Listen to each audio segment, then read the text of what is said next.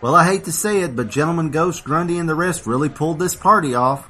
Yeah, who would have thought a couple of dead guys and some ghouls could actually make something like this work?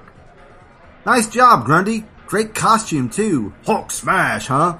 What you talking about, Franklin? Grundy ain't got no costume. Grundy just fell in vat of guacamole and ate his way out. Okay, then. Oh, some more guests. I'll get it. Rob, you made it. The creature, all right. Yeah, instead of running, I decided to swim from Jersey to go with the costume. Wow, that's impressive. Hey guys, nice costume, Cindy. Very hot. Why, thanks, Shag. I guess you're the werewolf? Eh, kinda. I'm the shaggy Florida man. That last part is truly terrifying.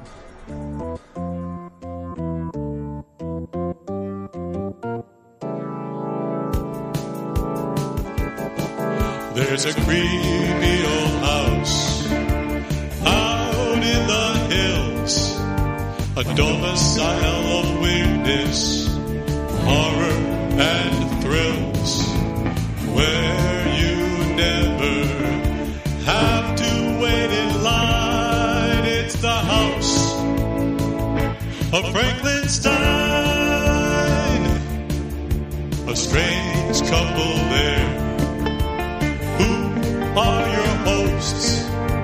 They talk of comics and movies with monsters and ghosts. A peculiar place where the sun doesn't shine. It's the house of Franklinstein. Hello and welcome to episode 100 of Supermates, the husband and wife geekcast. I'm Chris. And I'm Cindy. And Cindy and I are having a 100th anniversary episode party, as you heard, but we've stepped away from the festivities for a bit to take a look at a modern horror classic that was a huge film in our generation's childhood and teenage years Wes Craven's original Nightmare on Elm Street. The movie spawned a ton of sequels, a couple of reboots, and gave the world a new horror icon in Freddy Krueger. So let's leave the backwoods of Kentucky for a bit and head down Elm Street, shall we? A Nightmare on Elm Street was released on November 16th, 1984. So very close. So close, like two weeks later. Come on, people. Why not? Why not put it out two weeks earlier? I don't know. The way these movies were made, they probably didn't have it done on Halloween. Yeah, probably so. Uh, it was written and directed by Wes Craven, uh, with music by Charles Bernstein. In the cast, you had John Saxon as Lieutenant Thompson, Ronee Blakley as Marge Thompson, Heather Langenkamp as Nancy Thompson, Amanda Weiss as Tina Gray, Nick Corri, now known as Jesus Garcia, as Rod Lane, Johnny Depp as Glenn Lance, Charles Fleischer as Dr. King, Joseph Whipp as Sergeant Parker, Lin Shaye as a teacher, Joe Unger as Sergeant Garcia, Ed Call as Mr. Lance, Sandy Lipton as Mrs. Lance, Donna Woodrum as Tina's mom, and Robert Englund as Fred Krueger. Yes, Fred, not Freddy. Yeah, Fred. that's right. The kids of Elm Street don't know it yet, but something is coming to get them. There's something out there, isn't there?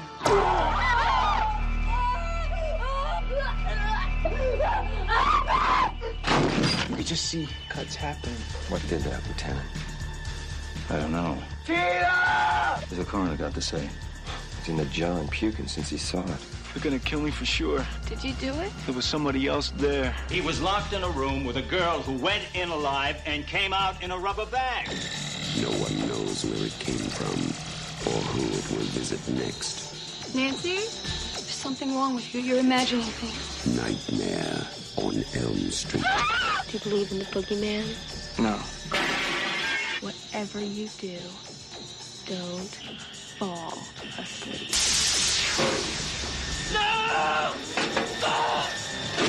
She's the only one who can stop it. If she fails, I'm your boyfriend now, Nancy. no one will survive. Ah!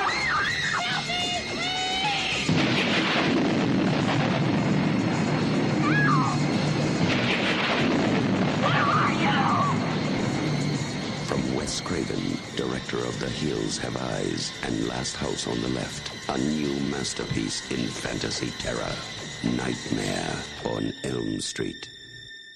Tina Gray is in the middle of a nightmare where she is being chased by a disfigured man in a red and green sweater and rumpled fedora hat. The man wears a glove with four knives attached to the fingers and scrapes them along the walls of the industrial setting he stalks Tina through. Tina awakens in bed but finds she has slashes in her nightgown. The next day, she tells her friend Nancy Thompson and Nancy's boyfriend Glenn Lance about the dream. The trio's discussion about the dream is interrupted by Tina's rough, off again, on again boyfriend Rod as they head into school. Later that night, Tina invites Nancy and Glenn in for a sleepover while her mom is out of town. Tina continues to be haunted by the dream, and while discussing it, Nancy realizes she too dreamed about the man in a dirty red and green sweater. The trio are spooked by the arrival of Rod, who is insistent about some alone time with Tina. Before the couple head off to the bedroom, Tina asks Nancy and Glenn to stick around. While Tina and Rod do the deed, Nancy and Glenn sleep in separate rooms. The crucifix above Nancy's head falls off the wall just as it had done the night before while Tina slept. Something living pushes the wall out, trying to escape, but Nancy only barely notices. Before falling to sleep, Rod mentions he had a nightmare as well, but doesn't elaborate. Tina then hears rocks being thrown at her window and goes outside to investigate. The man in the red and green sweater reappears and attacks her. Her screams awaken Rod, who pulls the covers down to see Tina writhing about, as if wrestling with an invisible attacker. Four slashes appear on her chest as she begins to bleed everywhere. Her body floats into the air as she writhes and screams for help. She is dragged along the wall and the ceiling until finally her lifeless body drops to the bed and then the floor below. Nancy and Glenn bust into the room to find the bloody mess in Tina's body, an open window, and no rod. Later at the police station, Nancy's father, Lieutenant Thompson, questions Nancy and her mother, Marge, on why Nancy was over at a girl's house with two boys. Nancy tells them about Tina's nightmare and that she believes someone was out to kill her, but of course her parents only suspect Rod. The next day, Marge tries to convince Nancy to stay home from school, but Nancy feels school is the only thing will, that will help her through the day. Walking there, she is grabbed by Rod, who tries to convince her he didn't kill Tina. The police arrive, and after a brief chase, Rob is apprehended. Lieutenant Thompson had been following Nancy in the hopes that he would make contact. At school, Nancy begins to nod off and sees Tina in a body bag, summoning her down the hallway and into a boiler room. There she is confronted by the killer, but as he approaches, Nancy realizes she's dreaming and sticks her arm against one of the hot steam pipes. Nancy awakens in the classroom screaming in pain, but the burn mark on her arm is real. Nancy visits Rod in jail and learns that he had the same dream about the man with knives for fingers the night before. That night, Nancy sings a local nursery rhyme that Tina had mentioned as she relaxes in the tub.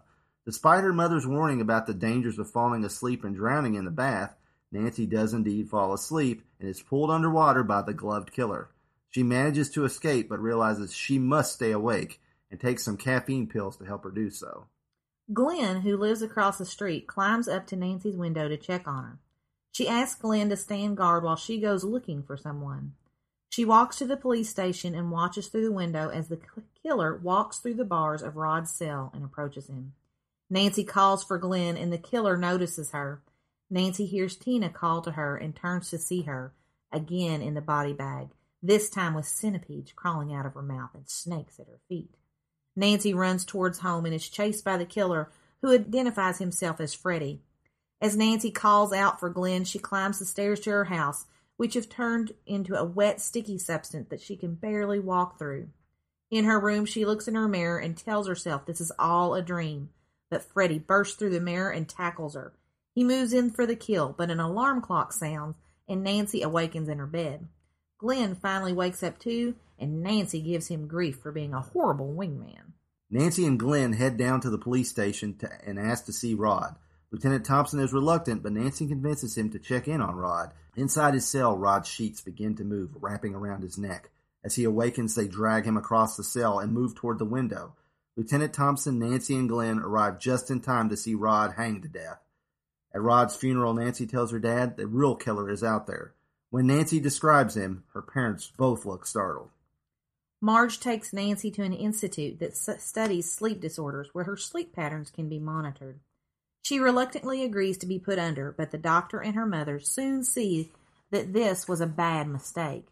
Nancy begins to convulse and writhe as the monitor's readings go off the chart. Her mother awakens her, but Nancy has a white streak in her hair and mysterious gashes on her arm.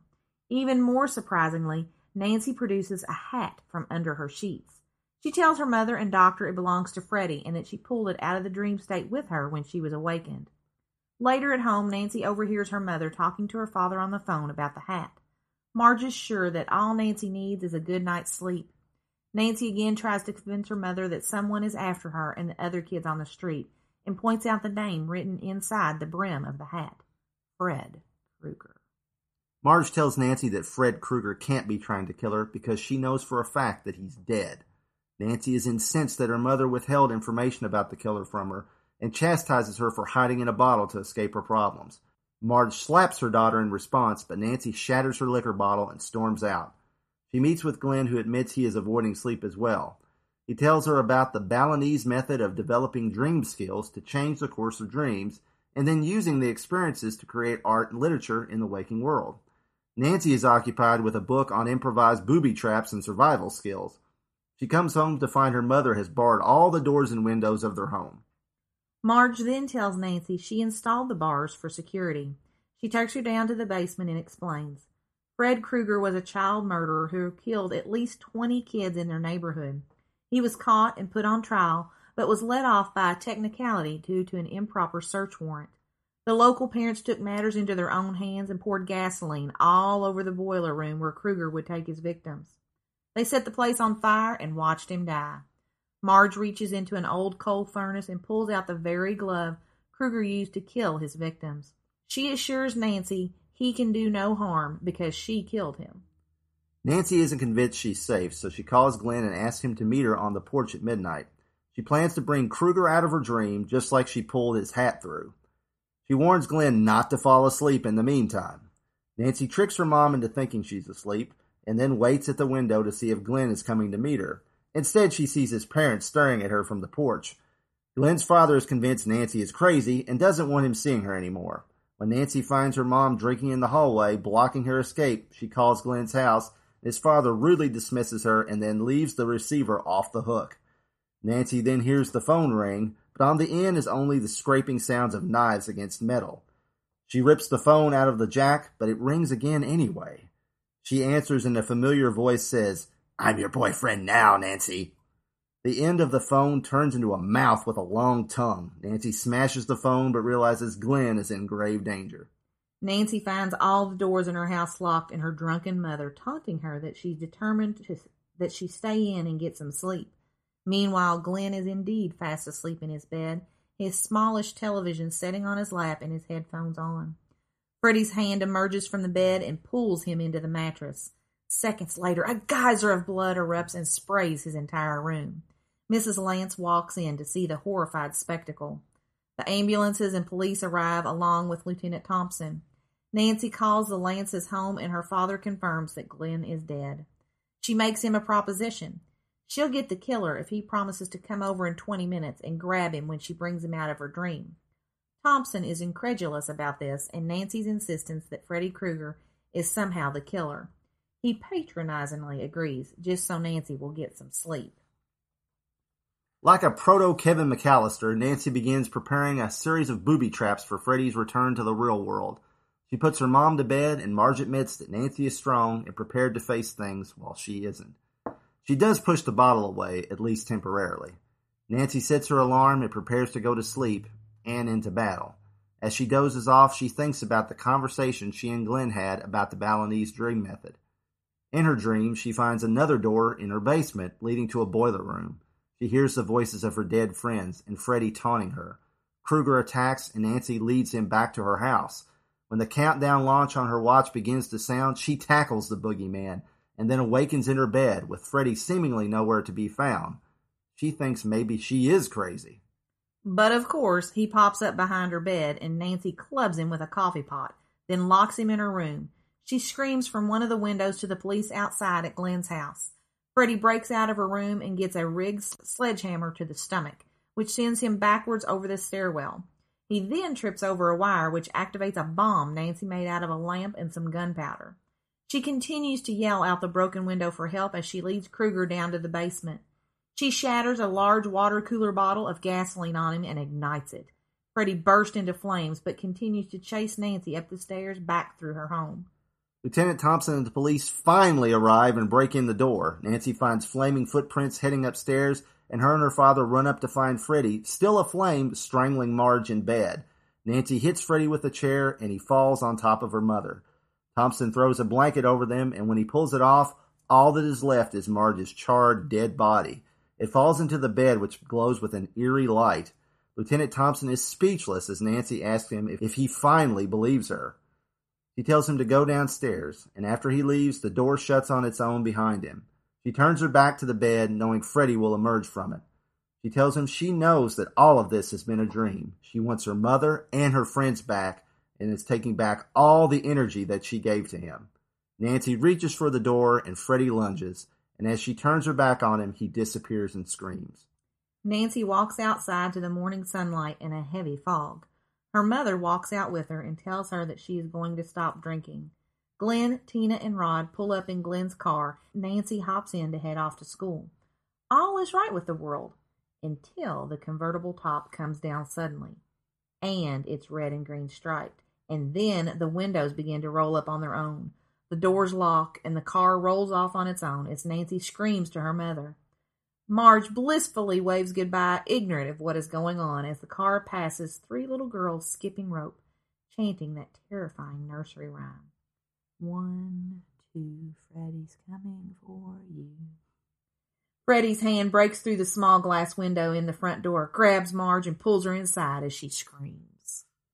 Yes. So, when were you first exposed to the Nightmare on Elm Street series? Actually, it was a lot later because, you know, as you know, my parents were really strict and didn't let me watch stuff. And I actually didn't watch it until I was about mm, probably 13 or 14 years old. So, and we watched three of them all right in a row and rented them. Um, Heather Johnson and I, who was a friend of mine at the time, um, we watched them one night. And while we made pizza, Oh. you know, one of those old Chef Boyardee kits, we made pizza and watched those movies, those three movies. Yeah. Yeah, I actually think I watched the second movie first, and I was younger than you. Uh, of course you were. I, I was like probably. Your, I love your parents, but good lord, they were oblivious about what you were well, doing. I lived down to I lived in town, and there was a video store downtown called K and J Connections, and it they would rent anything to anybody basically. Mhm. Um, and so they didn't care about renting an R-rated movie to a bunch of kids.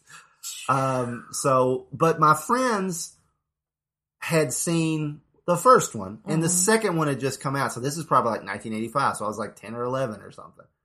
And so they wanted to rent that. And I'm like, well, I haven't seen the first one. Like, oh, it's okay. It's this guy comes into your dreams, and it's you know, it's like you you can watch the first one later. So I watched the second one first, and anybody that knows the film series knows that the second one is like the outlier right. in the film series because Freddy possesses this guy, and there's this strangely homoerotic theme in this film that apparently most of the people making it had no idea was there, but now when you watch it, there's no way that you can't get. and, and yeah. I mean, it's like it's it's it's not subtext; it's just text. Mhm. Um, and it's you know that's fine, but it's just like a totally different feel right. than the other movies.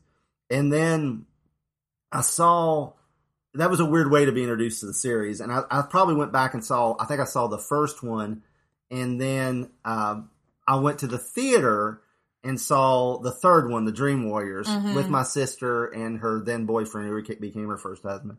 And uh, we, I went to this theater and saw, it, and it just so happened that was the first time I ever saw a horror film in the theater, and it was thundering and lightning outside. and the theater that it was in, you know, it's supposedly very haunted. it's supposed to be very one of the most haunted places in Kentucky, yeah. the Roz Opera House. So yeah, so yeah. Um, kind of funny, you know. So I mean, I lived in that culture. Whenever there was a new Nightmare on Elm Street that came out after that, we'd rent it, we'd Mhm. watch it. Me and my friends would watch it, and and um, there there was you know there started to be Freddy merchandise, and I had I would buy this magazine called Model and Toy Collector that actually came to the newsstand, came to the East Side Pharmacy where I bought all my comics, and they had an article about this Max FX action figure that I knew was like a horror version of Captain Action. It was a Mhm. you buy a figure and then you buy the kits, the outfits to change him. And they had proposed a you know a, a Dracula, a Frankenstein, and uh, Alien, a xenomorph from Alien, and Freddy Krueger, and the line had gotten canceled because apparently there was a talking Freddy doll that Matchbox, who made Max FX, also made. And the parent groups went nuts because this talking Freddy was like a cuddly, soft bodied Freddy doll. Oh, gosh. That, you know, you pulled the string and I mean, he didn't cuss or anything, but he still talked Mhm. in Robert Englund's voice. And I mean, Freddy's supposed to be a child murderer, or as we'll get into it, a child molester. Right. And then they make a figure of him. And so parents groups got upset. And this figure was like, the Freddy figure was the only Max FX figure that went in production. And it got closed out at places. Mhm. Well, a friend of mine showed up in class and he had the Freddy figure. This was in middle school, but he brought it to school, which was kind of weird. But he brought it to class. I'm like, where did you get that? He's like, oh, I got it at Big Lots. So after we got out of school, I was home. My mom's like, we got to go to Big Lots. Please, God, take me to Big Lots. and so we went to Big Lots and they just had stacks of these things. I wish I bought two. Right. I bought one. I still got it. I need to get it out. I don't have it on display right now, but so this Freddy Krueger. So it's got, it's like, that was another thing that like made this like, oh, it's like one of the first like toy collector things Yeah. that I went after. Like, oh my God, it's this. And actually, I don't think the Freddy Krueger figures that rare because they make, they, I guess produced a full run of them, Right. but they just got closed out. They never were in a regular toy store, or Mhm. regular retail because they, uh, Matchbox was like, we don't want nothing to do with this. Let's, Yeah. let's get rid of it. Uh, so yeah, and that though the and it- which is unfortunate because if you look online, there's a really great the, the guy that created Max FX also created a lot of great toys like Colorforms. We covered that on, Yeah. on Supermates a long time ago. Mel Birnkrant uh, with Brian Heiler was an, it was a it was a guest on an early Supermates, and uh, we talked about Mel Birnkrant. And um, you can find the whole story about Max FX Mhm. on a website he's got, which is great. But getting back to actually the movies, Wes Craven had come up with the idea of the Nightmare on Elm Street story after reading several articles in the LA Times about a phenomenon later called Asian Death Syndrome. And over the course of three years, several Southeast Asian refugees who had fled the reign of Pol Pot became plagued with nightmares and refused to sleep afterwards. They would be prescribed sleeping pills, but refused to take them. They like act like they take them and hide them, and Mhm. and they stayed awake drinking coffee. They had hidden coffee pots under their beds and you know in their rooms. And when they did finally fall asleep from exhaustion or what have you, they woke up screaming and then died. so Ugh. so he merged this idea, which is, you know, I mean, what that's tailor made for a horror film. It's horrible and unfortunate, but I mean, you know, so obscure, tailor made for a horror film. And he merged, merged this with a childhood recollection he had of hearing someone outside his window. And when he, he was about 10 years old, he looked outside down to the street below and he saw a man in a slouched hat who turned and stared at him. And he hid under the window ledge, Wes Craven did, for a few minutes and just hoping that guy would go away. And when he got up to look again, the man was still there, and he actually like was staring at him, and he like moved his head forward like as to say "ha," you know, like that to him, Mm. made him jump. And the fact that some guy would like go out of his way to scare some little, Little kid, kid, yeah. that stuck with him. So he became the perfect boogeyman. Mhm. Like, what if something was in this these dreams with these guys? And you know, that's where Freddy came from. And Craven had had success in the horror genre. He wrote and produced low budget but popular films like The Last House on the Left and The Hills Have Eyes. And in 1982, he wrote and directed the big screen adaptation of DC's Swamp Thing, which wasn't as successful as anyone had hoped. Uh, before Nightmare, he made the sequel to The Hills Have Eyes, which was probably a good indicator that Swamp Thing put him in movie jail for a while. Mhm. Uh, although he did come up with the Nightmare concept while he was working on Swamp Thing, so he said that was the best thing to come out of Yeah. doing Swamp Thing was was that. Craven shopped the idea around Hollywood for a few years, but was told no one would be interested in a killer haunting your dreams.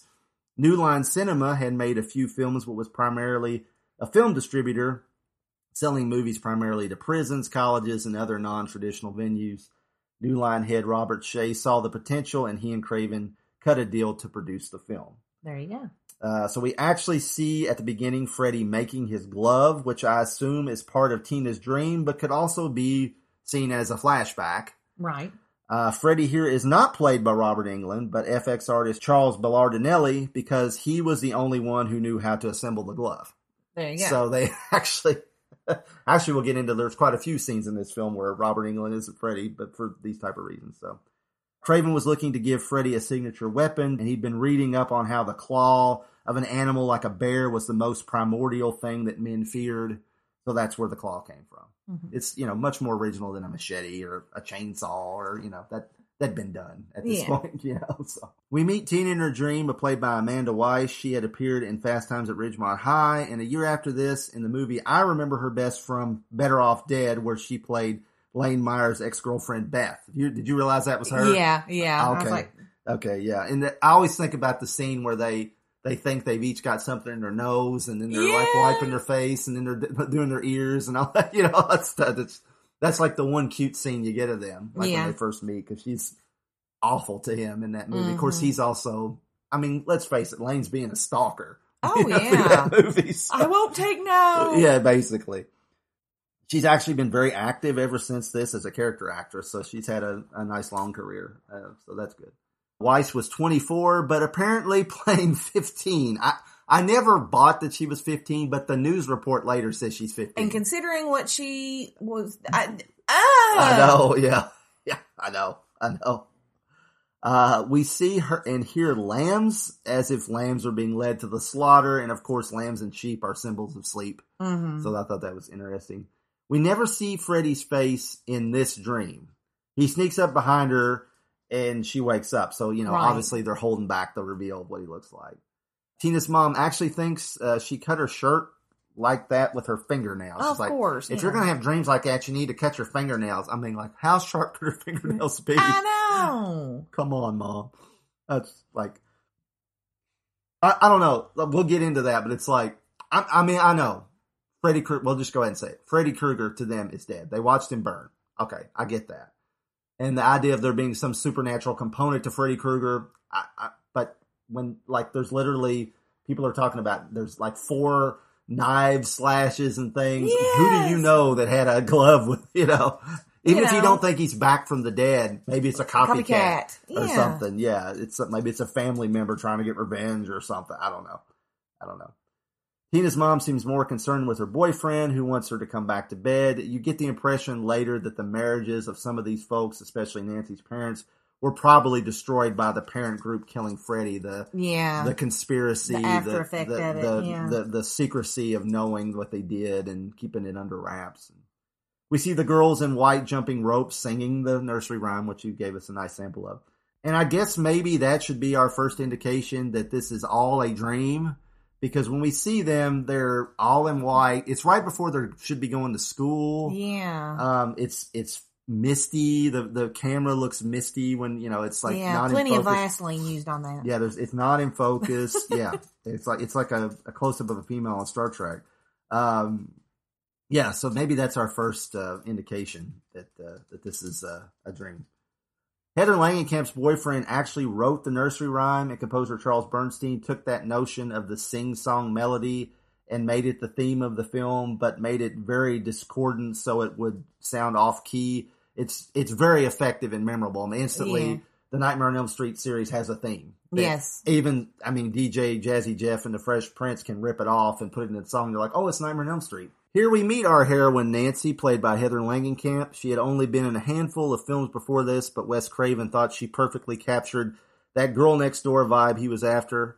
Uh, she went on to return in two subsequent Nightmare films, one as Nancy and one as herself, which we'll talk about a little bit. Mhm. She also starred in three seasons of the sitcom Just the Ten of Us, which was part of ABC's big TGI Friday block in the late 80s and early 90s, which every kid our age watched. Mhm. It was just what you did. If you didn't have something going on Friday night, you just watched that. So, uh, it was a spin-off of the hit Growing Pains, but after the success of Full House, ABC wanted to have their TGIF shows produced solely by Full House's Miller Boyett Productions, and they couldn't find a slot for just the 10 of us, so it was canceled after season three, despite having good ratings. It was one of those cases where, you know, one of those shows that like, it's a hit, but we don't want it, you know, which is just, I never will. TV shows would die. Networks would die for a show like that nowadays because Yes. nobody watches network TV. So, you know, it's like, Mm. Uh, I will, I, you know, I'm going to get punched. I know, but I had No. a, I had a huge crush on Langenkamp, mostly from that show, more so than the Nightmare movies. Right. Uh, because she was a smart brunette who wore big glasses, and I most definitely have a type. So- Come here. Okay, I got kiss instead of smack. That's good. Uh, and I have to mention that Warner Brothers put out a promotional brochure that was handed out in theaters with Batman 89. You know, obviously came out in June 23rd, 1989. They gave you a, a little pamphlet that had Batman merchandise in it. And in that little brochure, there were several WB stars sporting Batman gear. And one was Heather Langenkamp in a Oh, okay. very 80s outfit of yellow and black tank top and biker shorts. She was on a bicycle and she had bat symbols and Batman heads all over her. Needless to say, that only enhanced the crush. So- Well, there you go. Uh, she still acts on occasion, but her and her husband, FX artist Dave Leroy Anderson, own a FX company, AFX Studios. She got into FX makeup herself for Star Trek Into Darkness, playing Enterprise crew member Mato. And if you look that up, you cannot, you'll never know that that's Heather Langenkamp. Okay. It's a total alien makeup. It's you'll never know it's her. She basically looks like Roz from Monsters Incorporated. Oh, She does, yeah. Well, Wazowski. I was like, but no, it's it's her. Uh, she produced a documentary on her time on Elm Street called "I Am Nancy" and has directed a few films, including a horror short film a few years ago. So I would be interested to see that "I Am Nancy." Apparently, it's like from her perspective, like you know, and she's like, "Why is everybody crazy about Freddy? I was the hero. You know, you should. You know, I'm the female that kicked his butt. Why aren't you know? Why aren't people celebrating me instead of this monster? You know, Right. So she's got a point. So, uh, and it's all I think done tongue in cheek. You know, Oh, yeah. but, yeah. And of course, we would be remiss if we didn't mention this film introduced the world to Johnny Depp. It even says introducing Johnny Depp in the credits. Glenn was intended to be a beefy jock, but when casting came down to Depp and another actor, Craven's daughter chimed in with the thoughts of millions of others and said, he's dreamy. Hmm. And so they're Johnny Depp. So I know Johnny Depp right now, a lot of back and forth about what he did, what he didn't do, what his wife did, what she didn't do. I, I don't know. I can't keep up. I but we're just gonna you know, if I hope Johnny Depp doesn't become a radioactive subject that we can't talk about like so many other actors have become. Because I really like Johnny Depp in a lot of things. Right. Uh, so I hope that stuff's not true, but we'll just at this point we're not going to get into it because I guess the verdict's still out on all that. Right, right. So, but you know, we'll just keep trying to imagine Johnny Depp's all I got. So uh, maybe he won't be. I don't know. Um, apparently, Charlie Sheen, usually not known to be a good guy, was in talks to play Glenn, but wanted too much money. Uh, if not for Sheen's greed, maybe Johnny Depp wouldn't have been the big actor that he was because this was a big break for him. And he does always say this got him his start. Yeah. And he actually does show up for a brief cameo in the sixth Freddy's Dead, the final, the final nightmare. You know, Oh, okay. which is like the I think the worst of those movies, but he's in it Oh, okay. very, very, very briefly. But yeah. Okay. And I, by that point, he was already a pretty big star. He wasn't quite Johnny Depp yet, but he was Right. a bigger star by Huh, then. So, okay. yeah. Uh, Nancy comments, sounds like a real boogeyman. One, two, Freddy's coming for you. So, how is this legend of Freddy so pervasive, but no one knows what it's about just 10 to 15 years after it happened? Right. See, that's what I want to know. How come the, you know, none of the kids know about this? But if this is all a dream, maybe we shouldn't question this. Oh, true. Because Okay. maybe Nancy does know, and that's why she's dreaming about all this. Hmm. I mean, we're as we talk about this, it, it we're gonna have to like. Wait, now wait a minute. Is this really? Is this part of the dream, or is this? Is there's parts? Obviously, there's parts of it where it's supposed to be in a dream, but then we're back in the real world. But at the end of the movie, it was all a dream. So because her friends are all still alive again. So yeah. So hmm, yeah. Uh, we then meet Rod, played by I'm uh, hope I'm pronouncing his uh, name right. Jesus Garcia. He was then going by Nick Corri. He said he went Italian so he could get parts because no one was hiring Latinos back then. Okay. Which is very unfortunate. Uh, he's been in a ton of stuff like Predator 2, Traffic, We Were Soldiers, and he was actually had a cameo in Wes Craven's New Nightmare. Which uh, we'll get we'll talk about a little bit later. Uh, there's this really dopey scene where Yes. Glenn tries to fake out his mom that he's staying with his cousin near the airport, and not at Tina's house with two girls. He puts a sound effects tape in that Rod gave him, but in addition to airport sounds, it also has explosions, machine gun fire, etc. But it does help establish that these characters have a bond. You know, they they goofing around, they're having fun Yeah. before the slaughter begins. You know, so um, Rod shows up and tackles Glenn, and then pulls a switchblade on him. And I can't say I really like Rod. No. Yeah, I mean, I'm, I they didn't do a good job of making me believe that Rod was like friends with them. No. I I mean later you kind of I mean there's a picture of all four of them together. Nancy seems genuinely upset that Rob is Rod is dead, but I get out the way that and there might be stuff on the cutting room floor or something, but the impression I get is like you know, Nancy and Tina were friends, Mhm. and Glenn was friends with them. And of course, Nancy and Glenn are boyfriend and girlfriend. They're all three friends. And then Rod is the guy that Tina is dating that they don't like, don't approve of, but they can't get her to dump him. Mhm. And he just keeps coming around, even though he's bad news. Yeah. That's the thing I get from it. Mhm. But it does, apparently they're more friends than that. So I don't know. But that's the way it comes across. So this movie does seem to follow the horny teenagers who have sex must die mentality that all 80 slashers did. Well, I mean, actually going back to 78 with Halloween. Uh, Tina and Rod have sex, so they die. Nancy is very chaste and makes Glenn sleep in the other room, and she lives. Of course, Glenn dies, but maybe it's because he really wanted to, you know, Do it. yeah, he did. Yeah, so maybe that's why. I do like Glenn's line as he is suffering through listening to Tina and Rod get it on. Morality sucks. but that might be what got you killed, Glenn. I'm just saying. Yep. You know? Yep. Yep. Yeah, should have. Yeah, should have stayed all nice and and Cleaver esque. You know. Uh, Rod asked Tina if she feels better, and I do like her line, "Jungle Man, fix Jane," even though it's wrong. It's funny. So. yeah. So they, you know, Wes Craven does a good job of making you like like these characters before he kills them. So, yeah. The effect of Freddy pushing through the wall above Nancy's bed is very effective. I mean, Mhm. it's it's it's creepy as hell. If you don't count this as all a dream, then I guess Freddy can manipulate some things in the real world I know. because she wasn't asleep. No. You know, so it's Uh-uh. like, you know, or she was just nodding off. So then Tina goes to check on rocks being thrown at her window by herself. I know it's in her dream.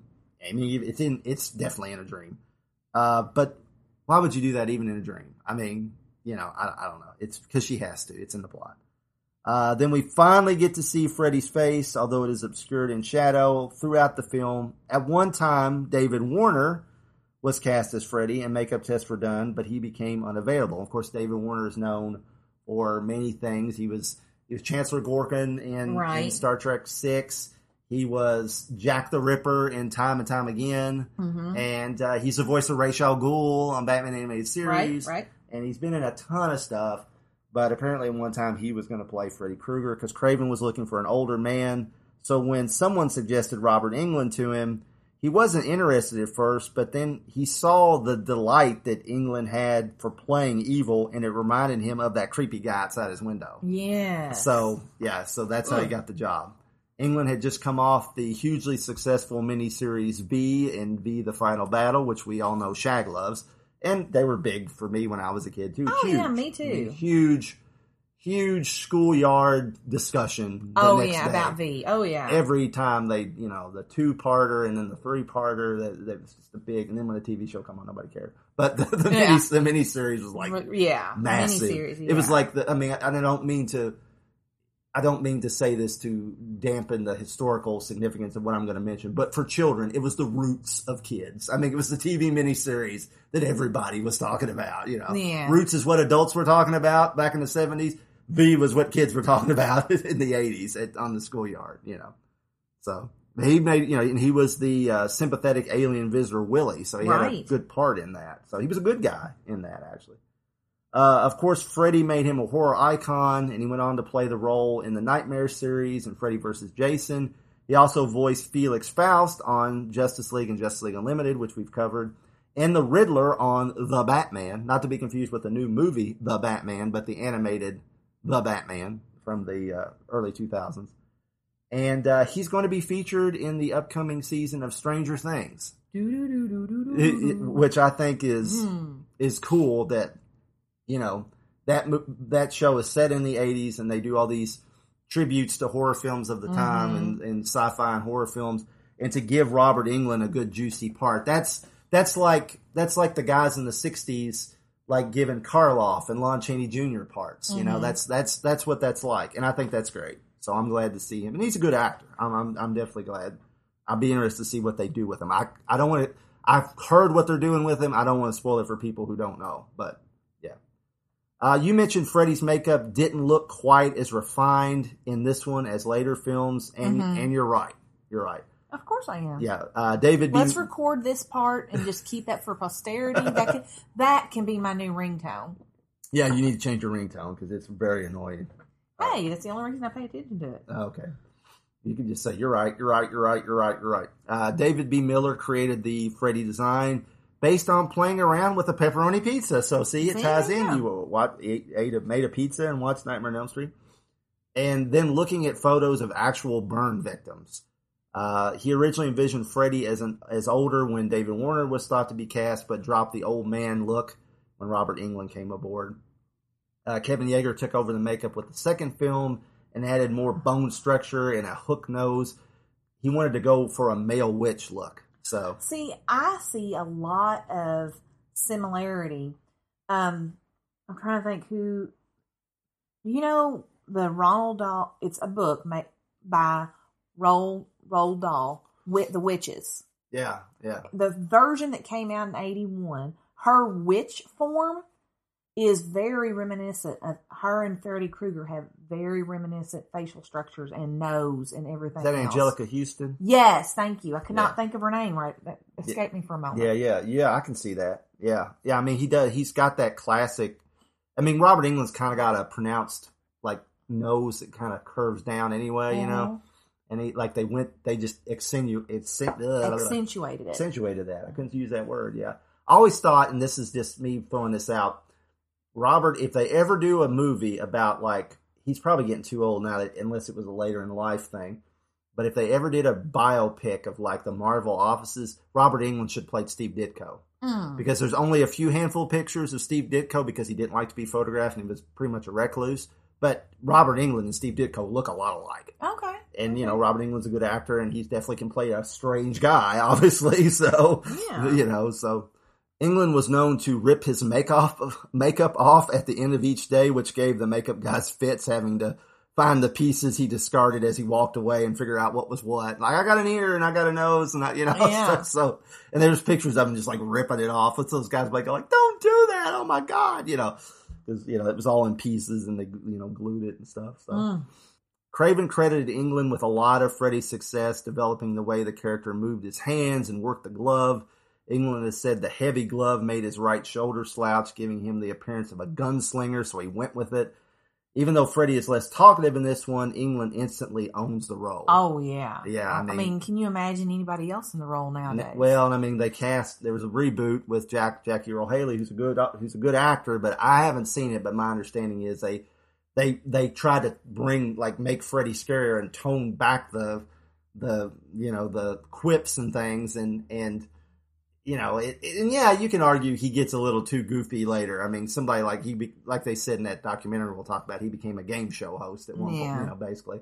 But in this one like you know when he's like hey Tina, look at this, and like cuts his fingers Mhm. off just to show her it's like you know squirting everywhere, and you know I mean, I think the epitome of, and it's in that documentary to say too, and I, I've always thought that in the Dream Warriors when he takes the girl.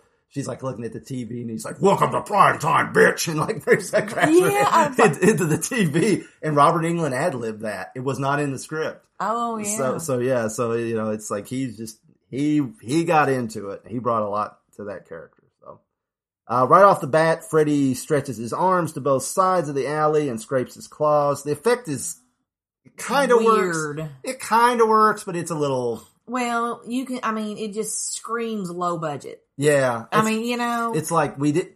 It's like maybe we shouldn't have tried that. You know, Yeah. that's I don't know. If if they'd stayed on it longer, it really wouldn't have worked.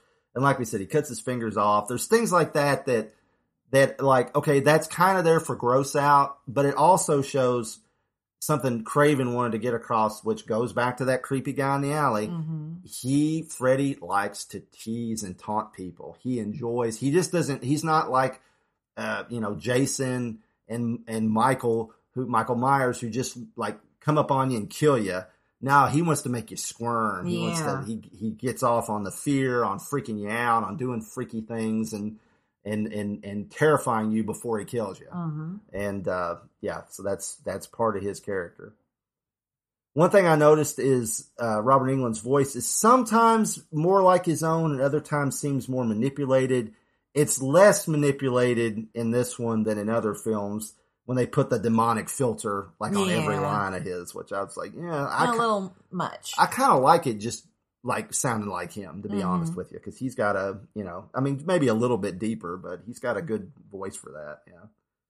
And then we get to Freddy's first kill, and it is a doozy. Yeah. Uh, the entire bedroom set rotated just like Fred Astaire had used in Royal Wedding, of course, for with a different outcome. Yeah. Uh, Amanda Wyss did all of the writhing with no wires, just rolling along the set with the camera fixed to follow. So I mean, they just basically rolling that thing around. Almost it's, it make, it makes me think of like a like a lottery thing. You Oh, know, you put the balls in there and like Oh, turn it yeah, yeah, around. yeah. That's what it makes me think of. Yeah. Uh, she became so disoriented when uh, cut was called. Wes Craven had to jump in to show her she wasn't falling and was on the ground. Then he got disoriented. So, um, I guess you can't blame Rod for thinking he'd get blamed for this, but uh, running off certainly didn't. no, help. uh uh And the fact that everybody knew he carried a switchblade, that didn't help either. No. We are then introduced to our top billed star, John Saxon. He had already had a long and distinguished career before appearing alongside Bruce Lee in Enter the Dragon in the early 70s. He guest starred on every 70s TV show going. Every show. Every show, including memorable turns on Wonder Woman, where he played a Nazi, Mhm. and the Six Million Dollar Man. His character on the Six Million Dollar Man achieved action figure immortality in Kenner's toy line, where he was known as Maskatron. It came with a John Saxon mask and a uh, Steve Austin mask and an Oscar Goldman mask. Mhm. And everybody that loves action figures loves Maskatron. Even though I've never owned one, he's really cool. Uh, prior to this, he appeared in the early slasher Black Christmas. It would also feature in Nightmare 3, The Dream Warriors, and New Nightmare. He died just last year of pneumonia at age 83. So, uh, he's, you know, he had a, a, a, a very long career. I mean, he was in a lot of B movies and stuff, but he was that guy, he was like the guy that you hired. Like, he did a lot of A stuff, but then he also, like, you hired him to give your B picture some A class. Mhm. You know, 'cause he was a good actor. He was actually he was a, a black belt in karate, Mhm. and he's a good action actor and everything. So yeah, uh, and I will actually go on. You know, just go ahead and say I feel like he's really good in this, but I feel like he was a little underutilized in this movie. Mhm. You know, myself, but. So why is Nancy living with her alcoholic mother and not her stable police officer father? I have a feeling that he didn't fight for custody. He didn't want to. I mean, he wants to be her father, but he didn't want to fool with her. Mm. He likes being, you know, oh, you can come see me every once in a while, you know. It, he doesn't want to fool with her. His job is his life. Well, That's what I got out of it. and I mean, he loves her, but at the same time, he doesn't want to do the day to day mundane stuff. And if you got to think, we're jumping ahead here, but if a vigilante group of parents killed Freddy Krueger, Mm-hmm. and you know, you understand why they did, whether they, you know, should have or not, they you understand why they did. He's a cop, Mm-hmm. so was he like all for it, or was he like you can't do this, and they went and did it, Mm-hmm. and then he had to help cover it up. right. So again, does that make him like withdrawn, more withdrawn? after the fact. or, Yeah, you know. is he more withdrawn because of that? And is he accomplice after that? There's a lot of there's a lot of meat to this story if you really like stop and think about it. So, yeah. Uh, Nancy's mom is played by Ronee Blakley, who was nominated for an Oscar for a breakout role in Robert Altman's Nashville. She appeared as Mrs. Bob Dylan in the film The Rolling Thunder Revue, and I don't really know what that means. So if I got that wrong, ask Rob because I'm sorry, I'm not up on my Bob Dylan films. I don't, I Mhm. don't, I'm, I'm sorry, not. That's I don't do Pod Dylan, so I don't know. But uh, so ask Rob; he'll probably be able to tell us. So tell us what's going on with that, Rob. Uh, Marge tells Lieutenant Thompson that Rod was apparently jealous because he and Tina had a fight. Now, do you think that was a cut scene or something that it didn't really seem like they had had a fight other than yeah, but when they walked up, Tina was pissed off at Rod when they were, you know, when the three of them were together and Rod walks up. She's like, you know, you can tell that there had been some tension before. And you think about it, th- this is coming from the mom. So she's probably hearing news that's two or three days old. Mm, yeah, maybe from Tina's mom. Yeah. yeah, maybe. Yeah, that's true. Because you got to think that's from the parent perspective. They're not going to know, you know. And I know as parents, like parents, like kids will come and tell you something like, "Well, this happened," and then the parents are like, "Stay mad about it." Yeah. And then kids like get over it, and then get you know they're out like hanging out the next day, and you're still pissed at the kid. And then sometimes you're even pissed at the parent of the kid, and it's you know it's so it's like yeah, yeah. uh, so when Rod grabs Nancy, he tells her, "Don't look at me like I'm an effing fruitcake. I'm warning you." So you can't really blame her dad for rocking up with a gun on him. no, absolutely. he threatened not. her, you know. And then Nancy jumps in the way as he runs. I mean, he, you know, he's got his gun on him. I don't know if he was going to wing him or if he was going to, you know. Yeah. And she jumps. He could have accidentally shot his own daughter Right, exactly. and I, you know, which I thought was like, you know, so that just goes to show. Apparently, Nancy really does like Rod. Why we don't know, but Nancy Yeah. does. You know, they were more friends than it seems like. So, um, Nancy is upset with her dad for having her followed, but you better believe I would have done the same thing just to protect my kid. A- absolutely. yeah, one, I wouldn't have let him go to school the next day. No, I don't care uh-uh. what had happened, and he was pissed that his wife let her go to school. Yeah. But uh, in the classroom, the teacher is played by Lin Shaye, sister of New Line head Robert Shaye. Uh, she appeared in a ton of films, memorably in Dumb and Dumber, Kingpin, which there's a part in Kingpin. Oh my gosh. oh yeah, we won't get into that. No. Uh, and as Magda, and there's something about Mary, the overly tanned neighbor Magda with the Yeah. dog, and you Yeah. know, the little uh, dog. Yeah. Uh, but recently has become a horror icon herself in the Insidious film franchise. So she's had a Storied career. late career like like takeoff, you know, which is like kind of crazy, but that's good. Good for her. Good for her. Uh, the image of Tina inside the body bag calling to Nancy, that is like truly haunting. Mhm. I mean, it's just so creepy. And Amanda Wyss said it was difficult to do because no one wants to be zipped up inside a body bag. I know. you know, it's like you're, you're just like, no, I don't, I don't want to be in a body bag. No, no, Uh, no. Later, we see the bag being pulled down the hall by some invisible force as it leaves a trail of blood. It's Ugh. that's like actually one of the scariest parts in this. I mean, like haunting parts in this film. Yes. really. I mean, it, really is. Uh, Leslie Hoffman appears as the hall monitor, and after she asks Nancy for a pass, her voice changes to Freddy's, and she says, "No running in the hallway." And she's got cuts on her face and the glove on. Mm-hmm. Uh, but the whole time she's wearing a clean version of Freddy's sweater, and you can see that in this one, it does not have green stripes on the sleeves. It's just solid red. Hmm. Now in later films, they are red. Uh, they're they're red and green. Uh, so in this one, they're just solid red. Hoffman, uh, we're talking about here, did stunt work for Star Trek Deep Space Nine and Star Trek Voyager. Oh, okay. So she got some other geek creds. Uh, Freddy cuts himself, and in the gash, we see maggots crawling. I think that was him messing with Nancy like he did with Tina, but I think they also just wanted to make sure they had some good gross out moments in between the big kills. So, you know, yeah, the effects guys were like, yeah, let's do this. All right, yeah, yeah. So, uh, when Nancy freaks out and the teacher gets her calmed down, she tells her, you'll, you'll need a hall pass. Um, this seems like a pretty silly thing to say to a girl who just witnessed her best friend get murdered and then freaked out, but it's honestly something most teachers would say, I think. Yeah, yeah. Falling back on routine. Yeah, because they don't. uh, How do I handle this? Right? Yeah. Uh, the teacher was at least patting Nancy on the back. She walked by her and like patted her on the back, Yeah. like as to say it's okay. You know, I'm I'm sorry. You know, so. Uh, when Nancy comes to visit Rod, he finally tells her he saw Freddy in his dreams too. If these kids had just communicated, I don't think no one would have had to die. I know. it's like uh, we could have had Dream Warriors in the first film. you Yeah. know, but so why would Nancy be singing the Freddy song in the bathtub? Again, unless this is all part of the dream, wouldn't she avoid singing a song that made her think of someone coming after her, even if she didn't know it was related at this point. it's point? on your mind. I guess. It's it's on your mind. I guess, but whew. Uh, the scene in the bathtub is pretty iconic, and of course, there's definitely a sexual connotation to Freddy's claw coming up between Nancy's legs. legs, yeah. especially when she's naked in the bathtub. So uh, that was again an FX guy in the bottomless tub, not Robert Englund playing Freddy's arm in the Yeah. scene.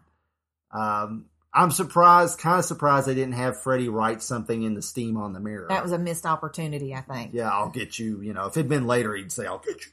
You know, Yeah. like Freddy's favorite word. You know, so but um, after Nancy takes her stay awake, which the spelling of that bothers me, S T A, and then awake pills. I wonder if there was. I mean, I honestly think what happened is there wasn't a pill on the market that was spelled correctly, Mm. and they didn't want to get you know Yeah. So a that- call. Yeah, Probably so, yeah. Um, she's watching, after that, she's watching The Evil Dead on TV. Mhm. And uh, Wes Craven and Sam Raimi, who of course did the Evil Dead films, had a thing going, and Raimi uh, hung Freddy's glove in the work shed in Evil Dead 2. yeah. So, there you go. Yeah, nice little bit. And of course, at one point, there was supposed to be talk, there were talks of the sequel to Freddy versus Jason being Freddy versus Jason versus Ash. hmm And it's like, God, why did you make that? Anyway, Nancy is a really good girl. Glenn comes in and lays on her bed and she says, if you don't mind, and makes him move. Now, that shows some serious restraint. So, uh, would you have done that if Johnny Depp came to your window? No. I'd be like, come here. it's at least snuggle. uh, Nancy looks in the mirror and says, I "God- ain't gonna lie. Well, hey, be honest. Yeah, yeah. Let Heather, Heather Langenkamp jump came in my window. I probably wouldn't either. See, I'm you know. Especially out on that Batman outfit. But it's like, I bicycled over. oh, I'm having too much fun. Uh, Nancy looks in the mirror and says, God, I look 20 years old. And Langenkamp was either 20 or very close to turning 20 when this was filmed, even though she honestly doesn't look 20. No. I mean, she looks really young in this movie. So, interestingly, Glenn says he hasn't had any bad dreams up to this point. I wonder why that is. I don't know. I mean, to make us think he may escape this, we already know Rod is doomed. I mean, Oh, Rod, yeah. Rod's doomed. Let's Oh, face it. yeah. I mean, you know, they're going to kill Rod. He's the bad guy. You know, he's a bad boy, and you know, Mhm. so. Uh, so Nancy asks Glenn if he's still watching, and he answers, "Yeah." So, but if she was asleep and he was awake, how could she have asked him? exactly. Again, it's but it's it's part of it's it's part of the overall dream. the dream, the dream, the dream, the dream. You know. Yeah. So that that again, that might be another clue that this is all a dream because it doesn't make any sense. The effect of Freddy walking through the bars of Rod's cell is is very well done. Mhm. Things like that sometimes can look cheesy, but it really looks good. And poor Amanda Wyss had to have fake centipedes in her mouth and snakes at her feet, and again be in the body bag. So she really got the shaft in this film. You know, I think she should have got some some haz. I think she should have got some hazard pay in this film. yeah. Uh, Langenkamp cut her foot while running from Freddy in the sequence, and you can see her starting to limp here, Mhm. and later catch a bandage on her foot as she climbs the gooey stairs. hmm So, and those gooey stairs was something that Robert Shaye, the producer and head of New Line, was passionate about, having had this particular nightmare. So Wes Craven indulged him and actually let him call action and cut on that scene. Apparently, the substance was made of some combination of Bisquick and mushroom soup. So, in case you want to make a set of gooey stairs in your house, that's how you can do it. So, No thanks. for your Halloween party, perhaps. I don't know. Uh, Freddy incriminates himself when he breaks through Nancy's door window. He's talking in Tina's voice and says, Nancy, save me from Freddy. And they have a very unconvincing, off the shelf looking female mask over Englund's made up face for some reason when he's like saying that. So, yeah. not really sure what they were going for there. It's it, you blink and you'll miss it, and I'm glad they didn't focus on Focus on yeah, make Yeah. it a primary thing, primary Yeah. scene.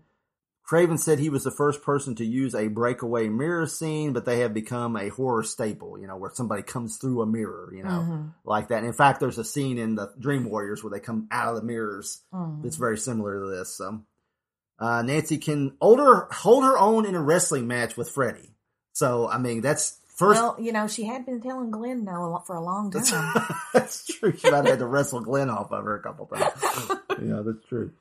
Uh, he slashes her pillow in the dream and feathers fly everywhere. And later, back in the real world, quote unquote, we see a feather float down. So Mhm. another indicator. So I love how pissed off Nancy is with Glenn though. She calls him a bastard and a shit. I know. And I'm like, smacks him in the legs. Like, you shit.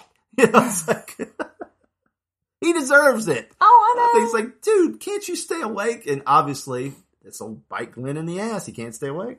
So he's gonna, it's gonna, yeah, should stay awake, Glenn. Uh, so was Rod being strangled in his sleep and it manifested in the real world too? Or like we suspected, can Freddy manipulate things in the real world to an extent like this? Or I ask again, is this just a part of the bigger dream? I don't know. I mean, it's one of those things, you know, they say that ghosts can manipulate physical matter. So Yeah. if you're talking about a poltergeist, same, you know, Yeah. same rules apply. So, you know, you could say that, you know, Yeah, I mean those poltergeists like to stack those chairs up in poltergeist. you know, But- I mean, but I'm saying, you no, know, no, if I. I'm just saying, know. yeah, yeah. so you could use that as well, you know. Rod instantly looks pale and very dead, and the snapping sound effect is very effective when he's hung. It's like, oh yeah. Uh, Nancy cradles Rod's head in her lap, and like I said, that's another indicator that they were actually tighter than it would seem by Rod's know, attitude. You tend when you have a friend group, especially when you're a teenager, you tend to have that asshole friend that you like, even though you know you shouldn't. He's part of the group, even though there's part of you that doesn't want him in the group, but he's Yeah. he's still part of the group. Yeah, Yeah. that's true. That sure looks like Tina's mom at Rod's funeral, but if they thought he killed Tina, which the priest pretty much calls out in his sermon, Uh-huh. then why would she come to that? You know, it, it, I swear that was that actress at the end of the row. and I don't know. Dressed in don't know. black. So, and when did they have Tina's funeral? Again, is that you know dream skipping logical steps? You know, I don't know. So, so Nancy describes Freddy to her parents, and they instantly know who she's talking about. Right here is the communication breakdown. You know, how would Nancy know about Freddy unless there was something to this? And Tina died by four knife cuts to her chest. I mean, duh. Mhm. There's some connection to what you guys did to Freddy Krueger here. You know, come on, people.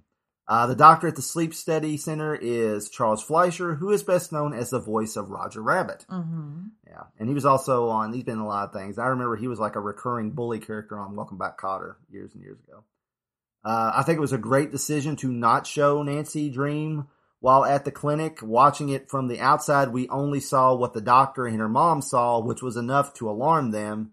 And it was bold to deny us another Freddy moment, but her coming out with a slashed arm and the hat were enough to paint the picture. So, Mhm. and it probably honestly was a lot cheaper because they didn't have to. Like we don't have to put Robert in the makeup today, and we don't have to do this and do that. and, Mhm. you know, go to a set and all this that. Her hair going white was a nice touch, but how did the doctors explain the cuts and the hat? Hat. And they're just they just hand wave it. Like I'm like, what? What? Uh, uh. She must have had a hat stuffed in her pajamas when she came in. You know? Uh.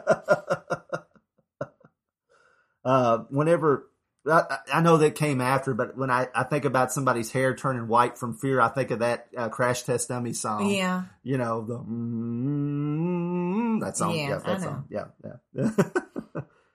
uh, I love how she shoves the doctor when he tries to sedate her. I mean, Nancy's a tough, oh, tough yeah. chick. I mean, we'll get into that, but she like shoves him across the room. So. Well, Um, it's like it's like you if you were like talk by. It's like you can shove somebody. Like I saw you shove that chick at the haunted house that time. that poor girl. she jumped out at the wrong person. tell the story. Uh, well, we were we were in a haunted house at our college and at our university, and uh, it was in uh, the building that's supposed to be haunted on campus. One of the, one of the particularly haunted buildings on campus, the theater building, and uh, they had a pretty good haunted house through there. And we were running through like the basement, and Mhm. there's just these concrete walls and like these little alcoves. That, and this girl like made up like a zombie or something jumped out at you. And you just like reacted and just like shoved her into the wall and like ran off. And I'm like, oh my god!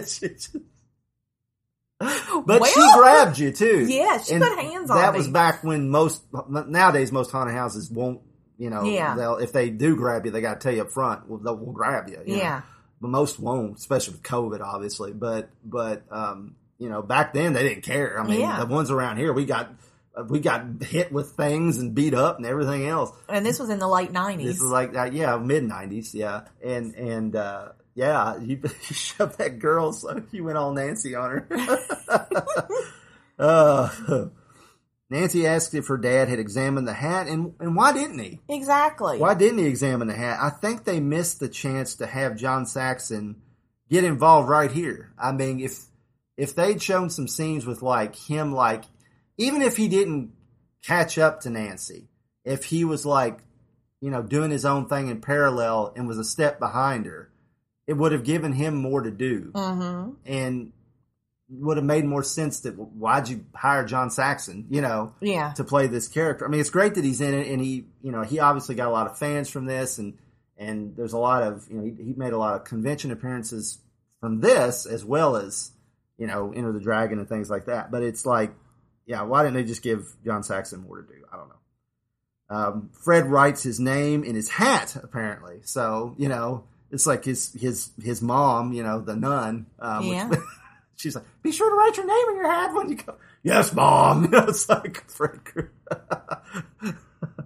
Which, uh, you know, we don't we don't get into the Freddy's origin in this one that part, but you know, No. but if you guys don't know, Freddy was the bastard son of a hundred maniacs that Mhm. raped a nun. So everything that could be evil, like, was like, I, you know, Freddy Krueger's origin. They kept adding on. It was almost like Batman's origin. Oh, you know, well, his uh, his dad was Batman, and uh, his, you know, he had stopped a gangster who hired Joe Chill to kill him. It was kind of like that. It was like keep adding on, adding on, adding on. And Freddy is called Fred more than Freddy here. Mm-hmm. In Englund, is credited as Fred Krueger, as we pointed out. Although the nursery rhyme says Freddy, and he refers to himself as Freddy a few times in the movie, but he's called Fred Krueger more than Freddy Krueger in this one. So. Mm-hmm. And uh, a guy by the name of Fred Krueger was a schoolmate of Craven's who shared a paper route and bullied him growing up. He also gave the name. That's the ultimate, you know, eh, to you. I know, and I mean, think about. I wonder if that guy was still alive when this like Come know, out, yeah, come or his family. Yeah, and his family's like, oh, you know, it's like, didn't you know Wes Craven? You said you knew Wes Craven. And I was like, well, why did he name this Freddy Krueger character after you? And it's like, you know, nowadays he would like sue him. I think, Yeah, you for know, it's defamation. defamation of character. Yeah, but uh, and the character that um, Wes Craven had in his uh, film, The Last House on the Left, was named Krug. So you know, he's apparently really didn't like this guy. No, he had a mad on for He him. got a mad on for this guy. Uh, Langenkamp said Blakley actually slapped her in one of the takes. It's I don't think it's the take that's in the movie because it doesn't look like she really slapped her, but apparently it, in one take she really slapped her. Whew. So yeah. Uh, do you think her mom's drinking problem was that bad before all this started? She doesn't seem. She seems okay at at the beginning, but then we see her drinking more and more. So I wonder, you think about this. Why? I mean, yes, he's coming for the kids, but I wonder if he's not coming to the adults too in, In their their dr- dreams. hmm. And I mean, not maybe not as much, but enough that it sets up some Hmm. of the poor decisions that the adults are making. Hmm, You know how you know if you But you think that would be more of an alarm? Like if if if he was coming to her dreams and Nancy's like, I saw Fred Krueger in my dream. Wouldn't I mean, for God's sake, wouldn't that be like, okay, there's something weird going on here? but it might have been one of those cases that he was just in their dreams enough to keep them awake, not showing himself, just enough to keep them on edge so that they would Hmm. make poor and decisions. And they honestly probably have So- nightmares about him anyway. Exactly. Yeah. Yeah. Yeah. Whether he's in, like, you know, actively chasing them in them or not or whatever. They do a nice job in this film of progressively making Heather Langenkamp look more tired. It's subtle, but she has red bags under her eyes as the movie goes along. When she yells, screw sleep to her mom and breaks her bottle, you can really see it in that Mhm. scene. Yeah. So, uh, the later movies are said to be set in Ohio, but clearly here they are in California because there's palm trees all over the place Uh huh. and we never hear the words Elm Street ever uttered in this film, which is weird. Uh, Craven named it after the main street in the town he used to teach college at, and it's also the street where John F. Kennedy was assassinated.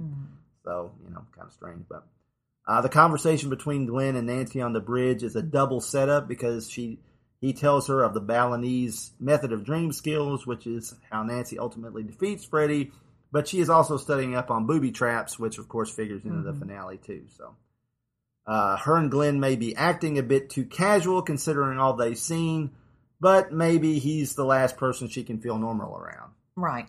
And then also maybe it's just part of that bigger dream. So, uh, so if her mom doesn't think Freddy can harm anyone because he's dead, why did she bar up the house? hmm Good question, right? She even says, not from what, from whom, when she says, why did you do this?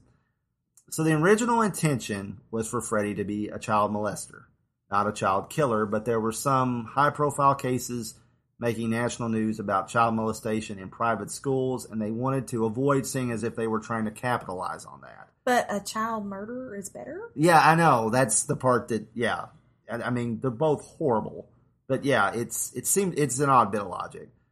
There is a deleted scene, and you can find this on YouTube. Um, it's it's it's been on some of the special features and on home movie releases of the film, where Marge tells Nancy that her and all her friends, and she names Glenn, Tina, and Rod, they all once had older siblings that Freddy had killed. Hmm.